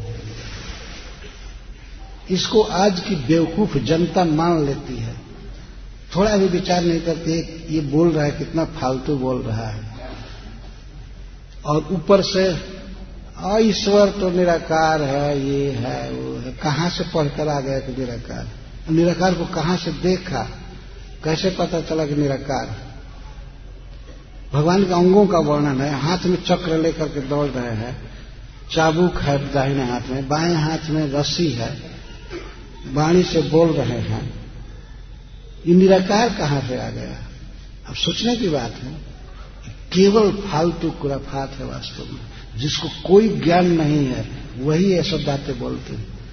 ज्ञानी व्यक्ति जानते हैं कि भगवान के आकार है, भगवान का आकार है, भगवान का नाम है, भगवान की लीला है, कर्म है, भगवान के संबंधी हैं, भाई भी हैं, माई भी है, पिताजी हैं, है कि नहीं? अभी हम बच्चे से पूछे एक दिन। एक और एक दिन पूछ रहे थे बूढ़ी माता जी आई थी जमुना नगर से है और भगवान की माँ का क्या नाम है? लोग कहते ओ, ओ, ओ जसोदा जी। देवकी। देवकी जी है। हाँ ठीक है देवकी ने जन्म दिया। लेकिन भगवान को किसी और माता ने पोसा था ना। हाँ एक थी जसोदा। ये श्रद्धा है, सहज, और सहज ज्ञान है वास्तव में। बच्चों से पूछा जाता है भगवान कृष्ण के भाई का क्या नाम है? बलराम जी। भगवान के पिताजी का क्या नाम है? वसुदेव और तथा कथित महामूर्खों से पूछा जाए, पढ़े लिखे लोगों से, भगवान के पिताजी का क्या नाम? है नहीं, भगवान का पिता कौन हो सकता है? भगवान तो सबके पिता है। बस, हो गया ज्ञान। भगवान सबके पिता है। और ज़्यादा बहस कीजिए तो कहेंगे, भगवान का कोई पिता नहीं है, न नाम है, न रूप है, न लीला है, बस निराकार है। जैसे किसी से पूछिए कि भारत के प्राइम मिनिस्टर कौन है, क्या नाम है, क्या पोशाक पहनते हैं, कैसे हैं? कुछ नहीं, निराकार। निराकार है, जब ज्ञान नहीं है कुछ भी तो निराकार बोलने में क्या हर्ज है? कुछ ज्ञान नहीं है तो निराकार बोलकर काम चला लिया। कुछ नहीं है। अगर सकार कहेंगे तो वर्णन करना पड़ेगा कि चश्मा पहनते हैं कि क्या करते हैं, कि पैंट पहनते हैं, कि धोती पहनते हैं। कुछ कहना पड़ेगा। ना निराकार कह दिए तो महाज्ञानी। कुछ नहीं। और कुछ लोग तो ऐसे कहते हैं, ईश्वर के बारे में ज़्यादा बहस के कहते ईश्वर है ही नहीं भाई, ये फालतू बात। वो कहते ईश्वर निराकार है और कुछ देर के बाद कहते वो है ही नहीं। वही व्यक्ति जो बहस करता है, वही कहते नहीं नहीं, ये सब झमेला है तो कुछ है नहीं। ये तमाशा चलता है। इसीलिए भागवत पढ़ना चाहिए। इसमें स्पष्ट ज्ञान है। ठीक ठीक भगवान का बोध है। और भगवान से प्यार किया गया है। किस व्यक्ति ने किस तरह भगवान से प्रेम किया, ये बताया गया है। भगवान अपने भक्त का रथ भी हाके हैं। रथ चला रहे हैं। घोड़ों को सहलाते हैं, घास खिलाते हैं। और भगवान के विविध नाम हैं, उनके गुणों के अनुसार। विविध लीलाएँ तो हम वैष्णवों को इसमें बिल्कुल दृढ़ रहना चाहिए। हम बिल्कुल सत्य मार्ग पर हैं। हम वास्तविक मार्ग पर चल रहे हैं। ज्ञान में हैं। और भगवान के अंगों को, लीलाओं को स्वीकार नहीं करने वाले लोग उल्लू जैसे अंधकार में हैं, किसी काम के नहीं है वास्तव में। किसी काम के नहीं। जो ज्ञान नहीं होता है तो ऐसे ही होता है। एक दृष्टांत में बात कही गई है, एक बार एक हंस उड़ता हुआ जा रहा था, तब तक रात हो गई, शाम हो गई। तो एक पेड़ पर उतरा। एक पेड़ पर बैठने के लिए उतरा, हंस। वो पेड़ पर केवल, उस पेड़ पर केवल उल्लू रहते थे, जिनको दिन में दिखाई नहीं पड़ता है। रात में थोड़ा थोड़ा दिखाई पड़ता है, दिन में बिल्कुल नहीं। तो हंस जब उतरा वृक्ष के ऊपर तो पूछे हु आर यू सारे उल्लू पूछे, तुम कौन हो? कौन हो? तो कहा कि, हंस। मेरा, मैं हंस हूँ तो हंस किस चिड़िया का नाम है? हंस किस चिड़िया का नाम है? और वो बेचारा क्या बतावे हंस तो था तो किस चिड़िया का नाम है? तो ठीक है, कहाँ से आ रहे हो? और यहाँ क्यों आए? मैं आ रहा था उड़ करके, और तब तक अंधकार सूर्य अस्त हो गया। सूर्य किस चिड़िया का नाम है? वो जानते थे कि दुनिया में जो कुछ भी है, चिड़िया ही होगा। सूर्य किस चिड़िया का नाम है? तो भाई, चिड़िया नहीं है, वो सूर्य एक बहुत प्रकाशशील वस्तु है। आकाश में रहते हैं तो आलोक रहता है, प्रकाश रहता है। क्या? आलोक रहता है? प्रकाश क्या चीज़ है? प्रकाश किसको कहते हैं? अब वो हंस क्या बताए प्रकाश जिस कारण सबको देखने की शक्ति मिलती है, प्रकाश से आँखें काम करने लगती है, उसको प्रकाश कहते हैं और सूर्य उस प्रकाश का स्रोत है। कब प्रकाश होता है? अब क्या बताया जाए, कब प्रकाश होता है? जब प्रकाश होता है, उस समय तो उनको दिखाई बंद हो जाता है। तब लोग पूछे तब तुम आए क्यों तो अंधकार छा गया अब रास्ता नहीं सोचता तो मैं आज रात को विश्राम करना चाहता हूँ यहाँ पर दिखाई नहीं पड़ रहा है हम लोगों को तो इसी समय दिखाई पड़ता है इसके पहले तो कुछ दिखाई नहीं पड़ रहा कहते अब सब ताली बजाने लगे कैसा बेवकूफ़ आया है कैसा ये हरे कृष्ण कर रहा है, तिलक किया है। हा, हरे ईश्वर तो निराकार है। इस तरह से ताली पीटते ये दिमाग भ्रष्ट है, ये हरे कुछ नहीं करने। जो मन में खाने का हो, खाओ। ये क्या रिस्ट्रिक्शन है? प्याज मत खाओ, लहसुन मत खाओ। इस तरह से बोलते हैं डायरेक्ट जीवन को बिल्कुल बेकाम बना देंगे लोग। खाना पर रिस्ट्रिक्शन क्यों डालते हैं? जिसका मन जो हो खाने दो तो वो इस तरह से कहते हैं। अंधकार क्या चीज़ है? अंधकार किस चिड़िया का नाम है? जिसमें आँखों की क्षमता नहीं रहती है देखने की अंधकार है, चाहे। कब अंधकार चालू हुआ? तो अभी लगभग 45 मिनट पहले, एक घंटा पहले चलो। इसको हटाओ यहाँ से, उल्टा बोल रहा है। इसको हटाओ हटाओ इसको। लेकिन उल्लुओं में शक्ति नहीं थी कि राजहंस को हटा सके। अब रात भर बेचारे वो भी परेशान रहे सारे उल्लू क्योंकि सूरज को देखे नहीं है। वो आपस में कॉन्फ्रेंस करते रहे करते रहे। सूरज नाम की कोई चीज़ नहीं है। सारे उल्लू अब वोट देने लगे। ताली बजा रहे थे। ये, ये सूर्य का उपासक आया। सूर्य भक्त आया। वहम है। सूर्य कोई चीज़ नहीं है। सब चीज़ निराकार क्योंकि अंधकार में सब चीज़ निराकार रहता है। घना अंधकार हो, कुछ न दिखाई पड़े तो निराकार है ही। घर भी निराकार, कार भी निराकार, रोड भी निराकार। अंधकार में तो सब निराकार। तो इसी तरह से जो अज्ञान में है वास्तव में, उनके लिए ईश्वर भी निराकार। और तो बात छोड़ ही दीजिए। सब कुछ। ज्ञान है ही नहीं, अंधकार छाया हुआ है। जिन्होंने कभी भागवत सुना नहीं, गीता जिन्होंने देखा नहीं, सुना नहीं गुरुजनों से वे कहाँ से भगवान के सुंदर अंगों की अंगों की कल्पना कर पाएँगे? सोच भी नहीं पाएँगे। भगवान सबसे सुंदर व्यक्ति हैं, सबसे विद्वान हैं, परम ऐश्वर्यवान हैं, परम धनी हैं, और परम भक्तवत्सल हैं, अपने भक्तों से स्नेह करते हैं। वे अर्जुन का रथ हाँकते हैं। ये वे गिरिराज गोवर्धन उठाए थे। कालिए के फण पर नृत्य किए थे। दवानल पिए थे। ये सब बातें कहाँ से जान पाएँगे जब तक सुनेंगे नहीं, पढ़ेंगे नहीं? और बस पढ़े नहीं, सुने नहीं, बस कोई न कोई मत मतांतर चला करके और ये सब संसार को ठग रहे हैं।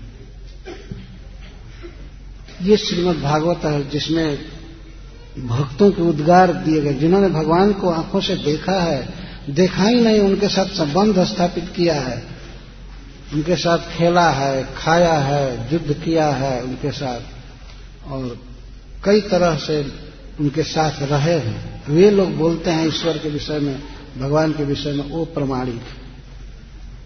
तो ईश्वर कैसे हैं? एक बार प्रभुपाद जी से पूछ, प्रभुपाद जी से पूछा एक व्यक्ति। तो स्वामी जी, आप भगवान को मानते तो भगवान कौन है? थोड़े में बताइए। तो प्रभुपाद जी कहे वेणुम कड़ंत मरबिंद दलायताक्ष बरहावतंस मसितम बुध सुंदरांगम कंदर्प कोटि कमनीय विशेष सौभम गोविंद नादि पुरुषम तमहम। भगवान ने कहा प्रभुपाद जी ने कहा कि ईश्वर बांसुरी बजाता है वेणु कोणमतम उसकी आँखें कमल के समान सुंदर है। ब्रह्म संहिता में कहा गया जो करोड़ों कामदेव से भी अधिक सुंदर है और बादल के समान सांवला शरीर है ये है ईश्वर का वर्ण। वो व्यक्ति कहता है ये तो ब्रह्म संहिता में लिखा गया है ना? ब्रह्म संहिता में लिखा गया तो, तो जिन्होंने देखा है उन्होंने कहा है ना ग्रंथ में कहे हैं उसी के अनुसार हम बोलेंगे ना। ब्रह्मा जी ने देखा भगवान कृष्ण को तो वे उनके अंगों का वर्णन कर रहे हैं। तो आप तो ग्रंथ की बात कर रहे हैं। तो प्रभुपा जी क्या प्रभुपा जी कहते, तब तुम्हारे दिमाग का कचड़ा कहे। ग्रंथ से नहीं कहे तो और किससे कहे? एक व्यक्ति हैदराबाद में बहस करने लगा बार बार प्रभुपाद जी गीता को कोट कर रहे थे, गीता से उदाहरण दे रहे थे। तो वो कहा कि, अब गीता से इतना क्यों बोल रहे हैं? तो प्रभुपा जी कहते हैं, क्या न्यूज़पेपर से बोलूँ? गीता से नहीं बोलूँ तो न्यूज़पेपर से बोलूँ। और गीता से बोल रहा हूँ तो इसमें तुम क्या असंगति देखते हो? बोलो बोलो, कोई श्लोक बोलो जिसमें भगवान गलत बात बोले हैं। बोलो। प्रभुपा जी लगे डांटने, नहीं, तुम अभी बोलो। गीता में कौन गड़बड़ी तुम पाए? किस श्लोक में क्या गड़बड़ बात हुई है? फिर प्रभुपाद जी कहते हैं आचार्य शंकर इसको माने आदि शंकराचार्य रामानुजाचार्य मध्वाचार्य सभी लोग इसको माने हैं। तुम गीता से कोट करने पर क्यों उग रहे हो? बहुत डांट है तो वो, वो कैसी भी है उसमें प्रभुपाद जी बोल रहे गीता से न बोला जाए तो किससे बोला जाएगा? गीता में श्री कृष्ण कहते हैं कि मैं सबका प्रभाव हूँ, मैं सबको जन्म देता हूँ, सबका मालिक हूँ, सबको जिला रहा हूँ, खिला रहा हूँ। जो मुझसे प्रेम करते हैं परम भाग्यवान है, वे महात्मा हैं, ये हैं, वो तो गीता जो कहता है, वही मान मान्य है ना? तो इस प्रकार शास्त्रों के अनुसार चलना चाहिए। इसीलिए शास्त्र को सुनने की परंपरा है। पहले तो सुने तो जिसमें भगवान के वचन, भगवान की लीलाएँ सब दी गई है। हम लोगों का बहुत बड़ा भाग्य है कि हम लोग इस परंपरा में हैं। ब्रह्मा जी से आने वाली परंपरा में जिसमें नारद जी हैं, जिसमें मध्वाचार्य हैं, और जिसमें भगवान चैतन्य महाप्रभु हैं। हम लोग ऐसे अंधविश्वासी नहीं है तो वो हैदराबाद में व्यक्ति बोल रहा है, हम अंग्रेज़ी में बात हो रही है। वो कहता है कि हम कैसे ब्लाइंडली आपकी बात मान लें। प्रभुपा जी को कहा why I should accept your statement blindly वो कहता है। तो प्रभुपा जी कहते हैं if you can not accept blindly you should also not reject blindly blindly reject मत करो। आँख खोल करके देखो, और मानने लायक बात हो तो मानो, नहीं तो नहीं मानो। लेकिन ब्लाइंड हम नहीं मानते हैं कृष्ण को। अरे अंधा कहीं के। आँख बंद किए किए और मानो नहीं मानो, ये क्या करते हो? वो कहा कि हम ब्लाइंडली नहीं मान सकते आपकी बात। प्रभुपा जी कहते ब्लाइंडली रिजेक्ट भी नहीं कर सकते हो। है आजकल ये धारणा हो, हम ब्लाइंड हम अंधविश्वास नहीं करते हैं। अंधविश्वास नहीं करते हैं तो अंध रिजेक्ट कर सकते आँख बंद करके बस कह देना, ये चीज़ है, वो चीज़ है। भगवत गीता इसी संसार में है और प्रभुपाद जी का भाष्य, जिसे भगवत गीता एजिटिज कहते हैं, वो इसी संसार में है। और फिर भी लोग दुख से दग्ध है, भगवान के बारे में ज्ञान नहीं है। यह आश्चर्य की बात है। इस कुरुक्षेत्र में आज से पाँच हज़ार वर्ष पहले गीता का प्रवचन किया भगवान ने। उस पर अनेक भाष्य है, अनेक टीकाएँ हैं वैष्णवों की। और इसके साथ साथ अन्य लोगों ने भी बहुत सी टीकाएँ लिखी है। तो गीता की टीका लिखे हैं, लेकिन गीता की बात नहीं कहते हैं। वो अपनी बात कहते हैं, उसको गीता से पुष्ट करना चाहते हैं। लेकिन बात यह है कि गीता की बात कह करके उसके अनुसार अपनी बात को पुष्ट करना चाहिए। गीता स्टैंडर्ड है। ये नहीं कि हम स्टैंडर्ड हो गए और गीता का अर्थ ऐसे कर दिए तोड़ मड़ोड़ करके। एक टीकाकार लिखा है से गीता कचरा में पढ़ा उसको। तो मन मना भव मद भक्तो मध्याजी मान नमस्कुरु। वो लिखता है, ये कृष्ण नामक व्यक्ति गीता का उपदेश किए तो वास्तव में कोई पुरुष नहीं है। मन मना भाव का अर्थ है कि जो गीता कह रहा है, बाच रहा है, वो अपने लिए कहेगा, मन मना भाव, मुझमें मन लगाओ। मध्याजी माम नमस्कुर मेरा भक्त बनो मुझमें मन लगाओ, मेरा भक्त बनो, मुझे प्रणाम करो, मेरी पूजा करो। का इसका असली अर्थ ये है, जो गीता पढ़ेगा, वो मैं मैं कहकर बोलेगा। मन मना वो मुझमें मन लगाओ। तो तुम्हें अब ये कृष्ण नामक व्यक्ति में मन लगाने की मत सोचो। अब तुम गीता बोल रहे हो तो तुम उसके वाच्य हो। अब वही भगवान हो गया। तो श्री भगवान वाचक कहा जाए तो इसको कहा जाए कि तुम ही वहाँ कुरुक्षेत्र में प्रवचन कर रहे थे। श्री भगवान वाचक लोग पर कही ये बात लिखने में शर्म भी नहीं लगती। मन मना भाव का अर्थ क्या है? मन मतलब भगवान कृष्ण। मन मत शब्द है, मत मना, मन मना, मुझने मन लगा। तो उसका इमीडिएट अर्थ है कि अर्जुन के रथ पर बैठे हुए श्री कृष्ण जो इस गीता को बोल रहे उनमें मन लगाना। यदि मान लीजिए हम किसी व्यक्ति से कहे कि हमको एक गिलास पानी लाओ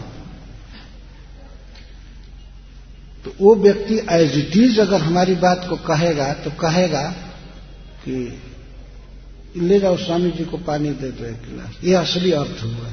ये नहीं कहेगा कि, एक गिलास पानी मुझको लाओ। ये परंपरा बताएगा। अगर हम पानी मांग रहे हैं, हम इस वाक्य के ओरिजिनल वक्ता हैं, हमको ज़रूरत है पानी की तो कोई जा करके कहे ऐसे ही झूठ मूठ के, मुझको पानी दो। फिर उस बात को सुनकर दूसरा कहे, मुझको पानी दो। क्योंकि वो पानी मांग रहे हैं। तो पानी कौन मांग रहा है, उसको देना है ना? कर मेरा भक्त बनो, मेरी पूजा करो, कुरुक्षेत्र में भगवान बोल रहे हैं, मुझे प्रणाम करो मुझमें मन लगाओ तो फिर दूसरे दुष्ट में क्यों मन लगाया जाता है? है कि नहीं? जब जब गीता पढ़ते नहीं, कह दो कि गीता नहीं पढ़ते हैं हम गीता भी पढ़ते हो और दूसरे के भक्त बनते हो। देखिए बात। तो गीता, इसका मतलब है कि भगवान का विरोध कर रहा है। वो मान नहीं रहा है गीता को। और गीता मानने वाला व्यक्ति तो कृष्ण का भक्त बनेगा। जहाँ भगवान साफ़ कहते हैं, मुझमें मन लगाओ, मेरा भक्त बनो मेरी पूजा करो, मुझे नमस्कार करो। ऐसा करने पर निश्चित ही तुम मुझे प्राप्त करोगे, इसमें कोई संदेह नहीं। ये श्लोक पढ़ करके लोग कहते हैं हाँ किसी को भी मानो, किसी की भी पूजा करो, किसी को भी आदर करो, नमस्कार करो, सब एक ही जगह जाएँगे। ऐसा करने वाला चार काम, वो भगवान कृष्ण के पास जाता है। अगर कृष्ण को प्रणाम करे, कृष्ण में मन लगावे, कृष्ण की पूजा करे तो कृष्ण के पास जाता है। भगवान ये बात कह रहे हैं। और इसका अर्थ कुछ लोग करते हैं, तुम ये सब कुछ भी करो, हमारे पास चले आओगे। मतलब भगवान के पास जाओगे। इतना इतना संसार में कुरफात है अध्यात्म के नाम पर। और सब चीज़ की परिभाषा है, ठीक ठीक। भगवान की कोई परिभाषा नहीं संसार में। जिसके मन में जो आ रहा है, वही मान रहा है, वही मान रहा है। पर वास्तव में जो विद्वान व्यक्ति हैं, समझदार हैं, जानते हैं कि कृष्ण कृष्णस्तु भगवान स्वयं कृष्ण भगवान है। इसको सभी लोगों ने, विद्वानों ने माना है, इसमें कोई ऑब्जेक्शन नहीं है। मूर्ख लोग केवल विवाद करते हैं। तो भीष्म पितामह इस तरह से भगवान की स्तुति कर रहे हैं। बार बार जो कह रहे हैं कि वे हमारे गति हो, उनमें हमारी प्रीति हो, अर्जुन के सखा में हमारी प्रीति हो, जो हमको मारने के लिए आ रहे थे जो हमारी बात को रख दिए, अपनी बात छोड़ दिए अपनी प्रतिज्ञा को तोड़ दिए, जो भक्त से इतना स्नेह करते हैं, अर्जुन की रक्षा में व्यग्र हैं। ये सब बातें सुन करके ऐसा आश्वासन मिलता है, भगवान हमसे भी प्रेम करेंगे, यदि हम उनसे प्रेम करते हैं तो प्रेम करेंगे। और केवल प्रेम करने की बात नहीं है, संसार में लोग दुख से घिरे हुए हैं। भगवान बार बार इस बात को कहते हैं कि ऐसा करोगे तो तुम सब दुख से मुक्त हो जाओगे। ऐसा स्पष्ट बोलते हैं। दुख से मुक्त होना कौन नहीं चाहता? तो गीता के अनुसार, भागवत के अनुसार भगवान की भक्ति करनी चाहिए। और ऐसा नहीं समझ लेना चाहिए कि इस कान वाले केवल हरे कृष्ण ही करते हैं और कीर्तन करते हैं। इस कान में जो फिलॉसफी है, वो बिल्कुल पूर्ण है। सत्य दर्शन, जिसको कहा जाता है, सत्य ज्ञान। प्रभुपाद जी की कृपा से आ रहा है। ऐसा कभी कभी लोग कहते हैं इस कान वाले तो बस वही ढोलक बजाते हैं, नाचते हैं। केवल ऐसी बात नहीं है। इस कान के पास जो साहित्य है, ऐसा किसी संस्था के पास नहीं है। आप किसी मंदिर में जाइए तो भगवान की व्याख्या करने वाले साहित्य भरे पड़े हैं। इसकान के किसी मंदिर में जाइए। तो डिपार्ट ही है बीबीटी और जगह जाइए, ठीक है, पूजा पाठ कीजिए, आइए, ज्ञान कुछ नहीं होता। कुछ पढ़ने के लिए है ही नहीं। लेकिन सैकड़ों किताबें हैं जो भगवान के बारे में इंफॉर्मेशन देती हैं।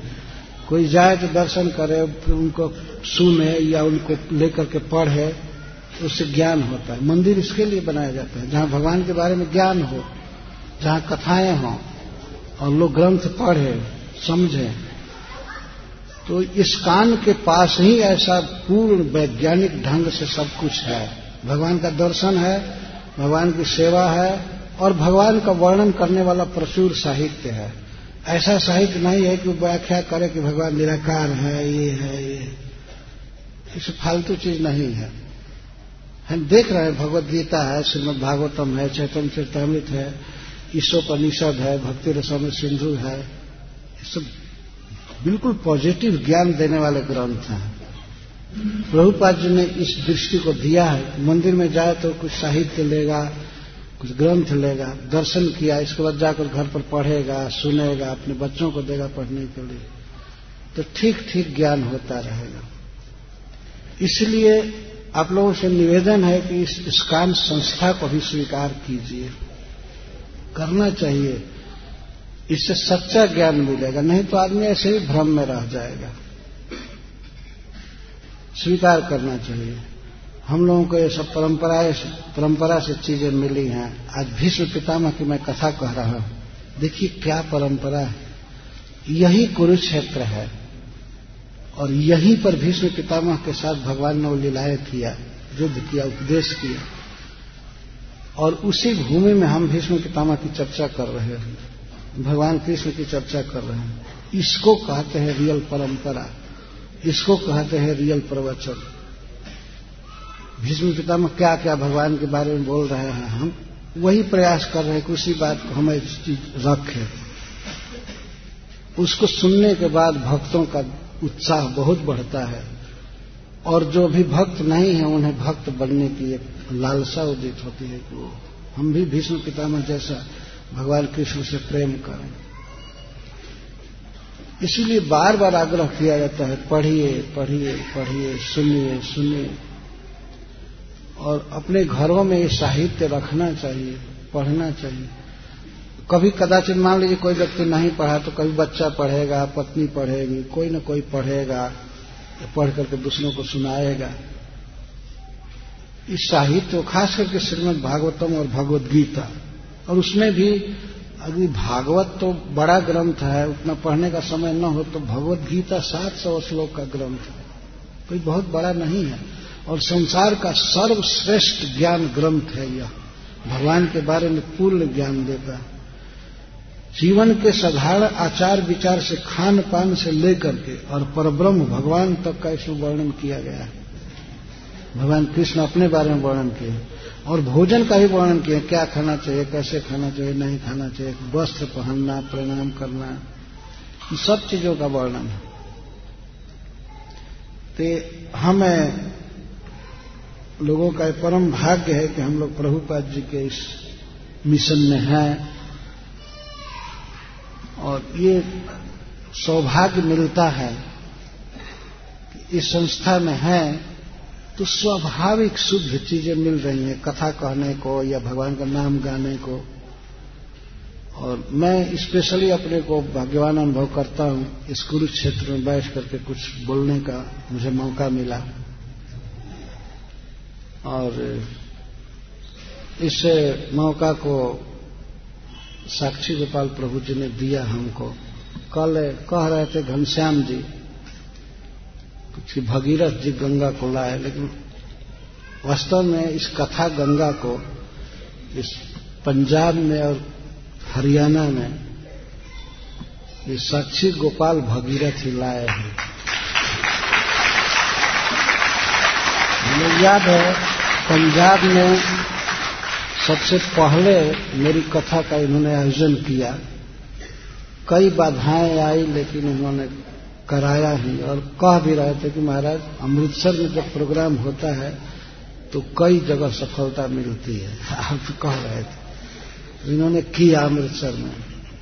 जालियावाला बाग के निकट ही प्रोग्राम किए थे। और इसके बाद भी कई साल मैं आता रहा। बीच में कार्य क्षेत्र बहुत फैल गया तो नहीं आया। लेकिन फिर आया हूँ। ऐसे साक्षी गोपाल जी को जो हमारे इस संस्कार मंदिर के अध्यक्ष मैं भूरी भूरी धन्यवाद देता हूँ। बहुत खुशी की बात है कि इनका परिवार इनके साथ है। एक दिन मैं देखा भाई को इनके साथ। मुझे खिलाने आए थे सतपति प्रभु। दोनों बैठे थे तो मुझे बहुत अच्छा लगा। सारे बच्चे, पत्नी, भाई सभी एक में हैं और भगवान के प्रचार में लगे। तो हमको तो हरियाणा की भूमि में, कुरुक्षेत्र में और पंजाब में इन्होंने ही बुलाया, हमें बुलाया और हमको मौका दिया। तो हम इसके लिए इनके बहुत ऋणी हैं और इन्हें भगवान शक्ति दें कि इससे पंजाब, हरियाणा, दिल्ली आदि उत्तर प्रदेश, इसमें ये भगवान की भक्ति प्रचार करने में सदा समर्थ रहे, स्वस्थ रहे, इनकी मति हमेशा भगवान में लगी रहे सफल हों। मैं हृदय से कामना करता हूँ।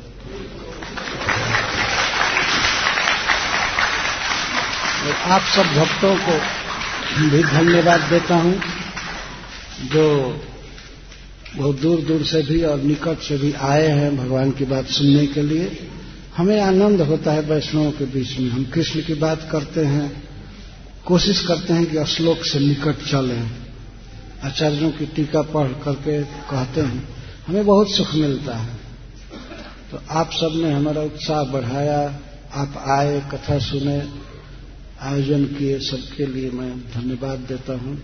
और भगवान सब पर कृपा करें, सबकी मति भगवान में लगी रहे।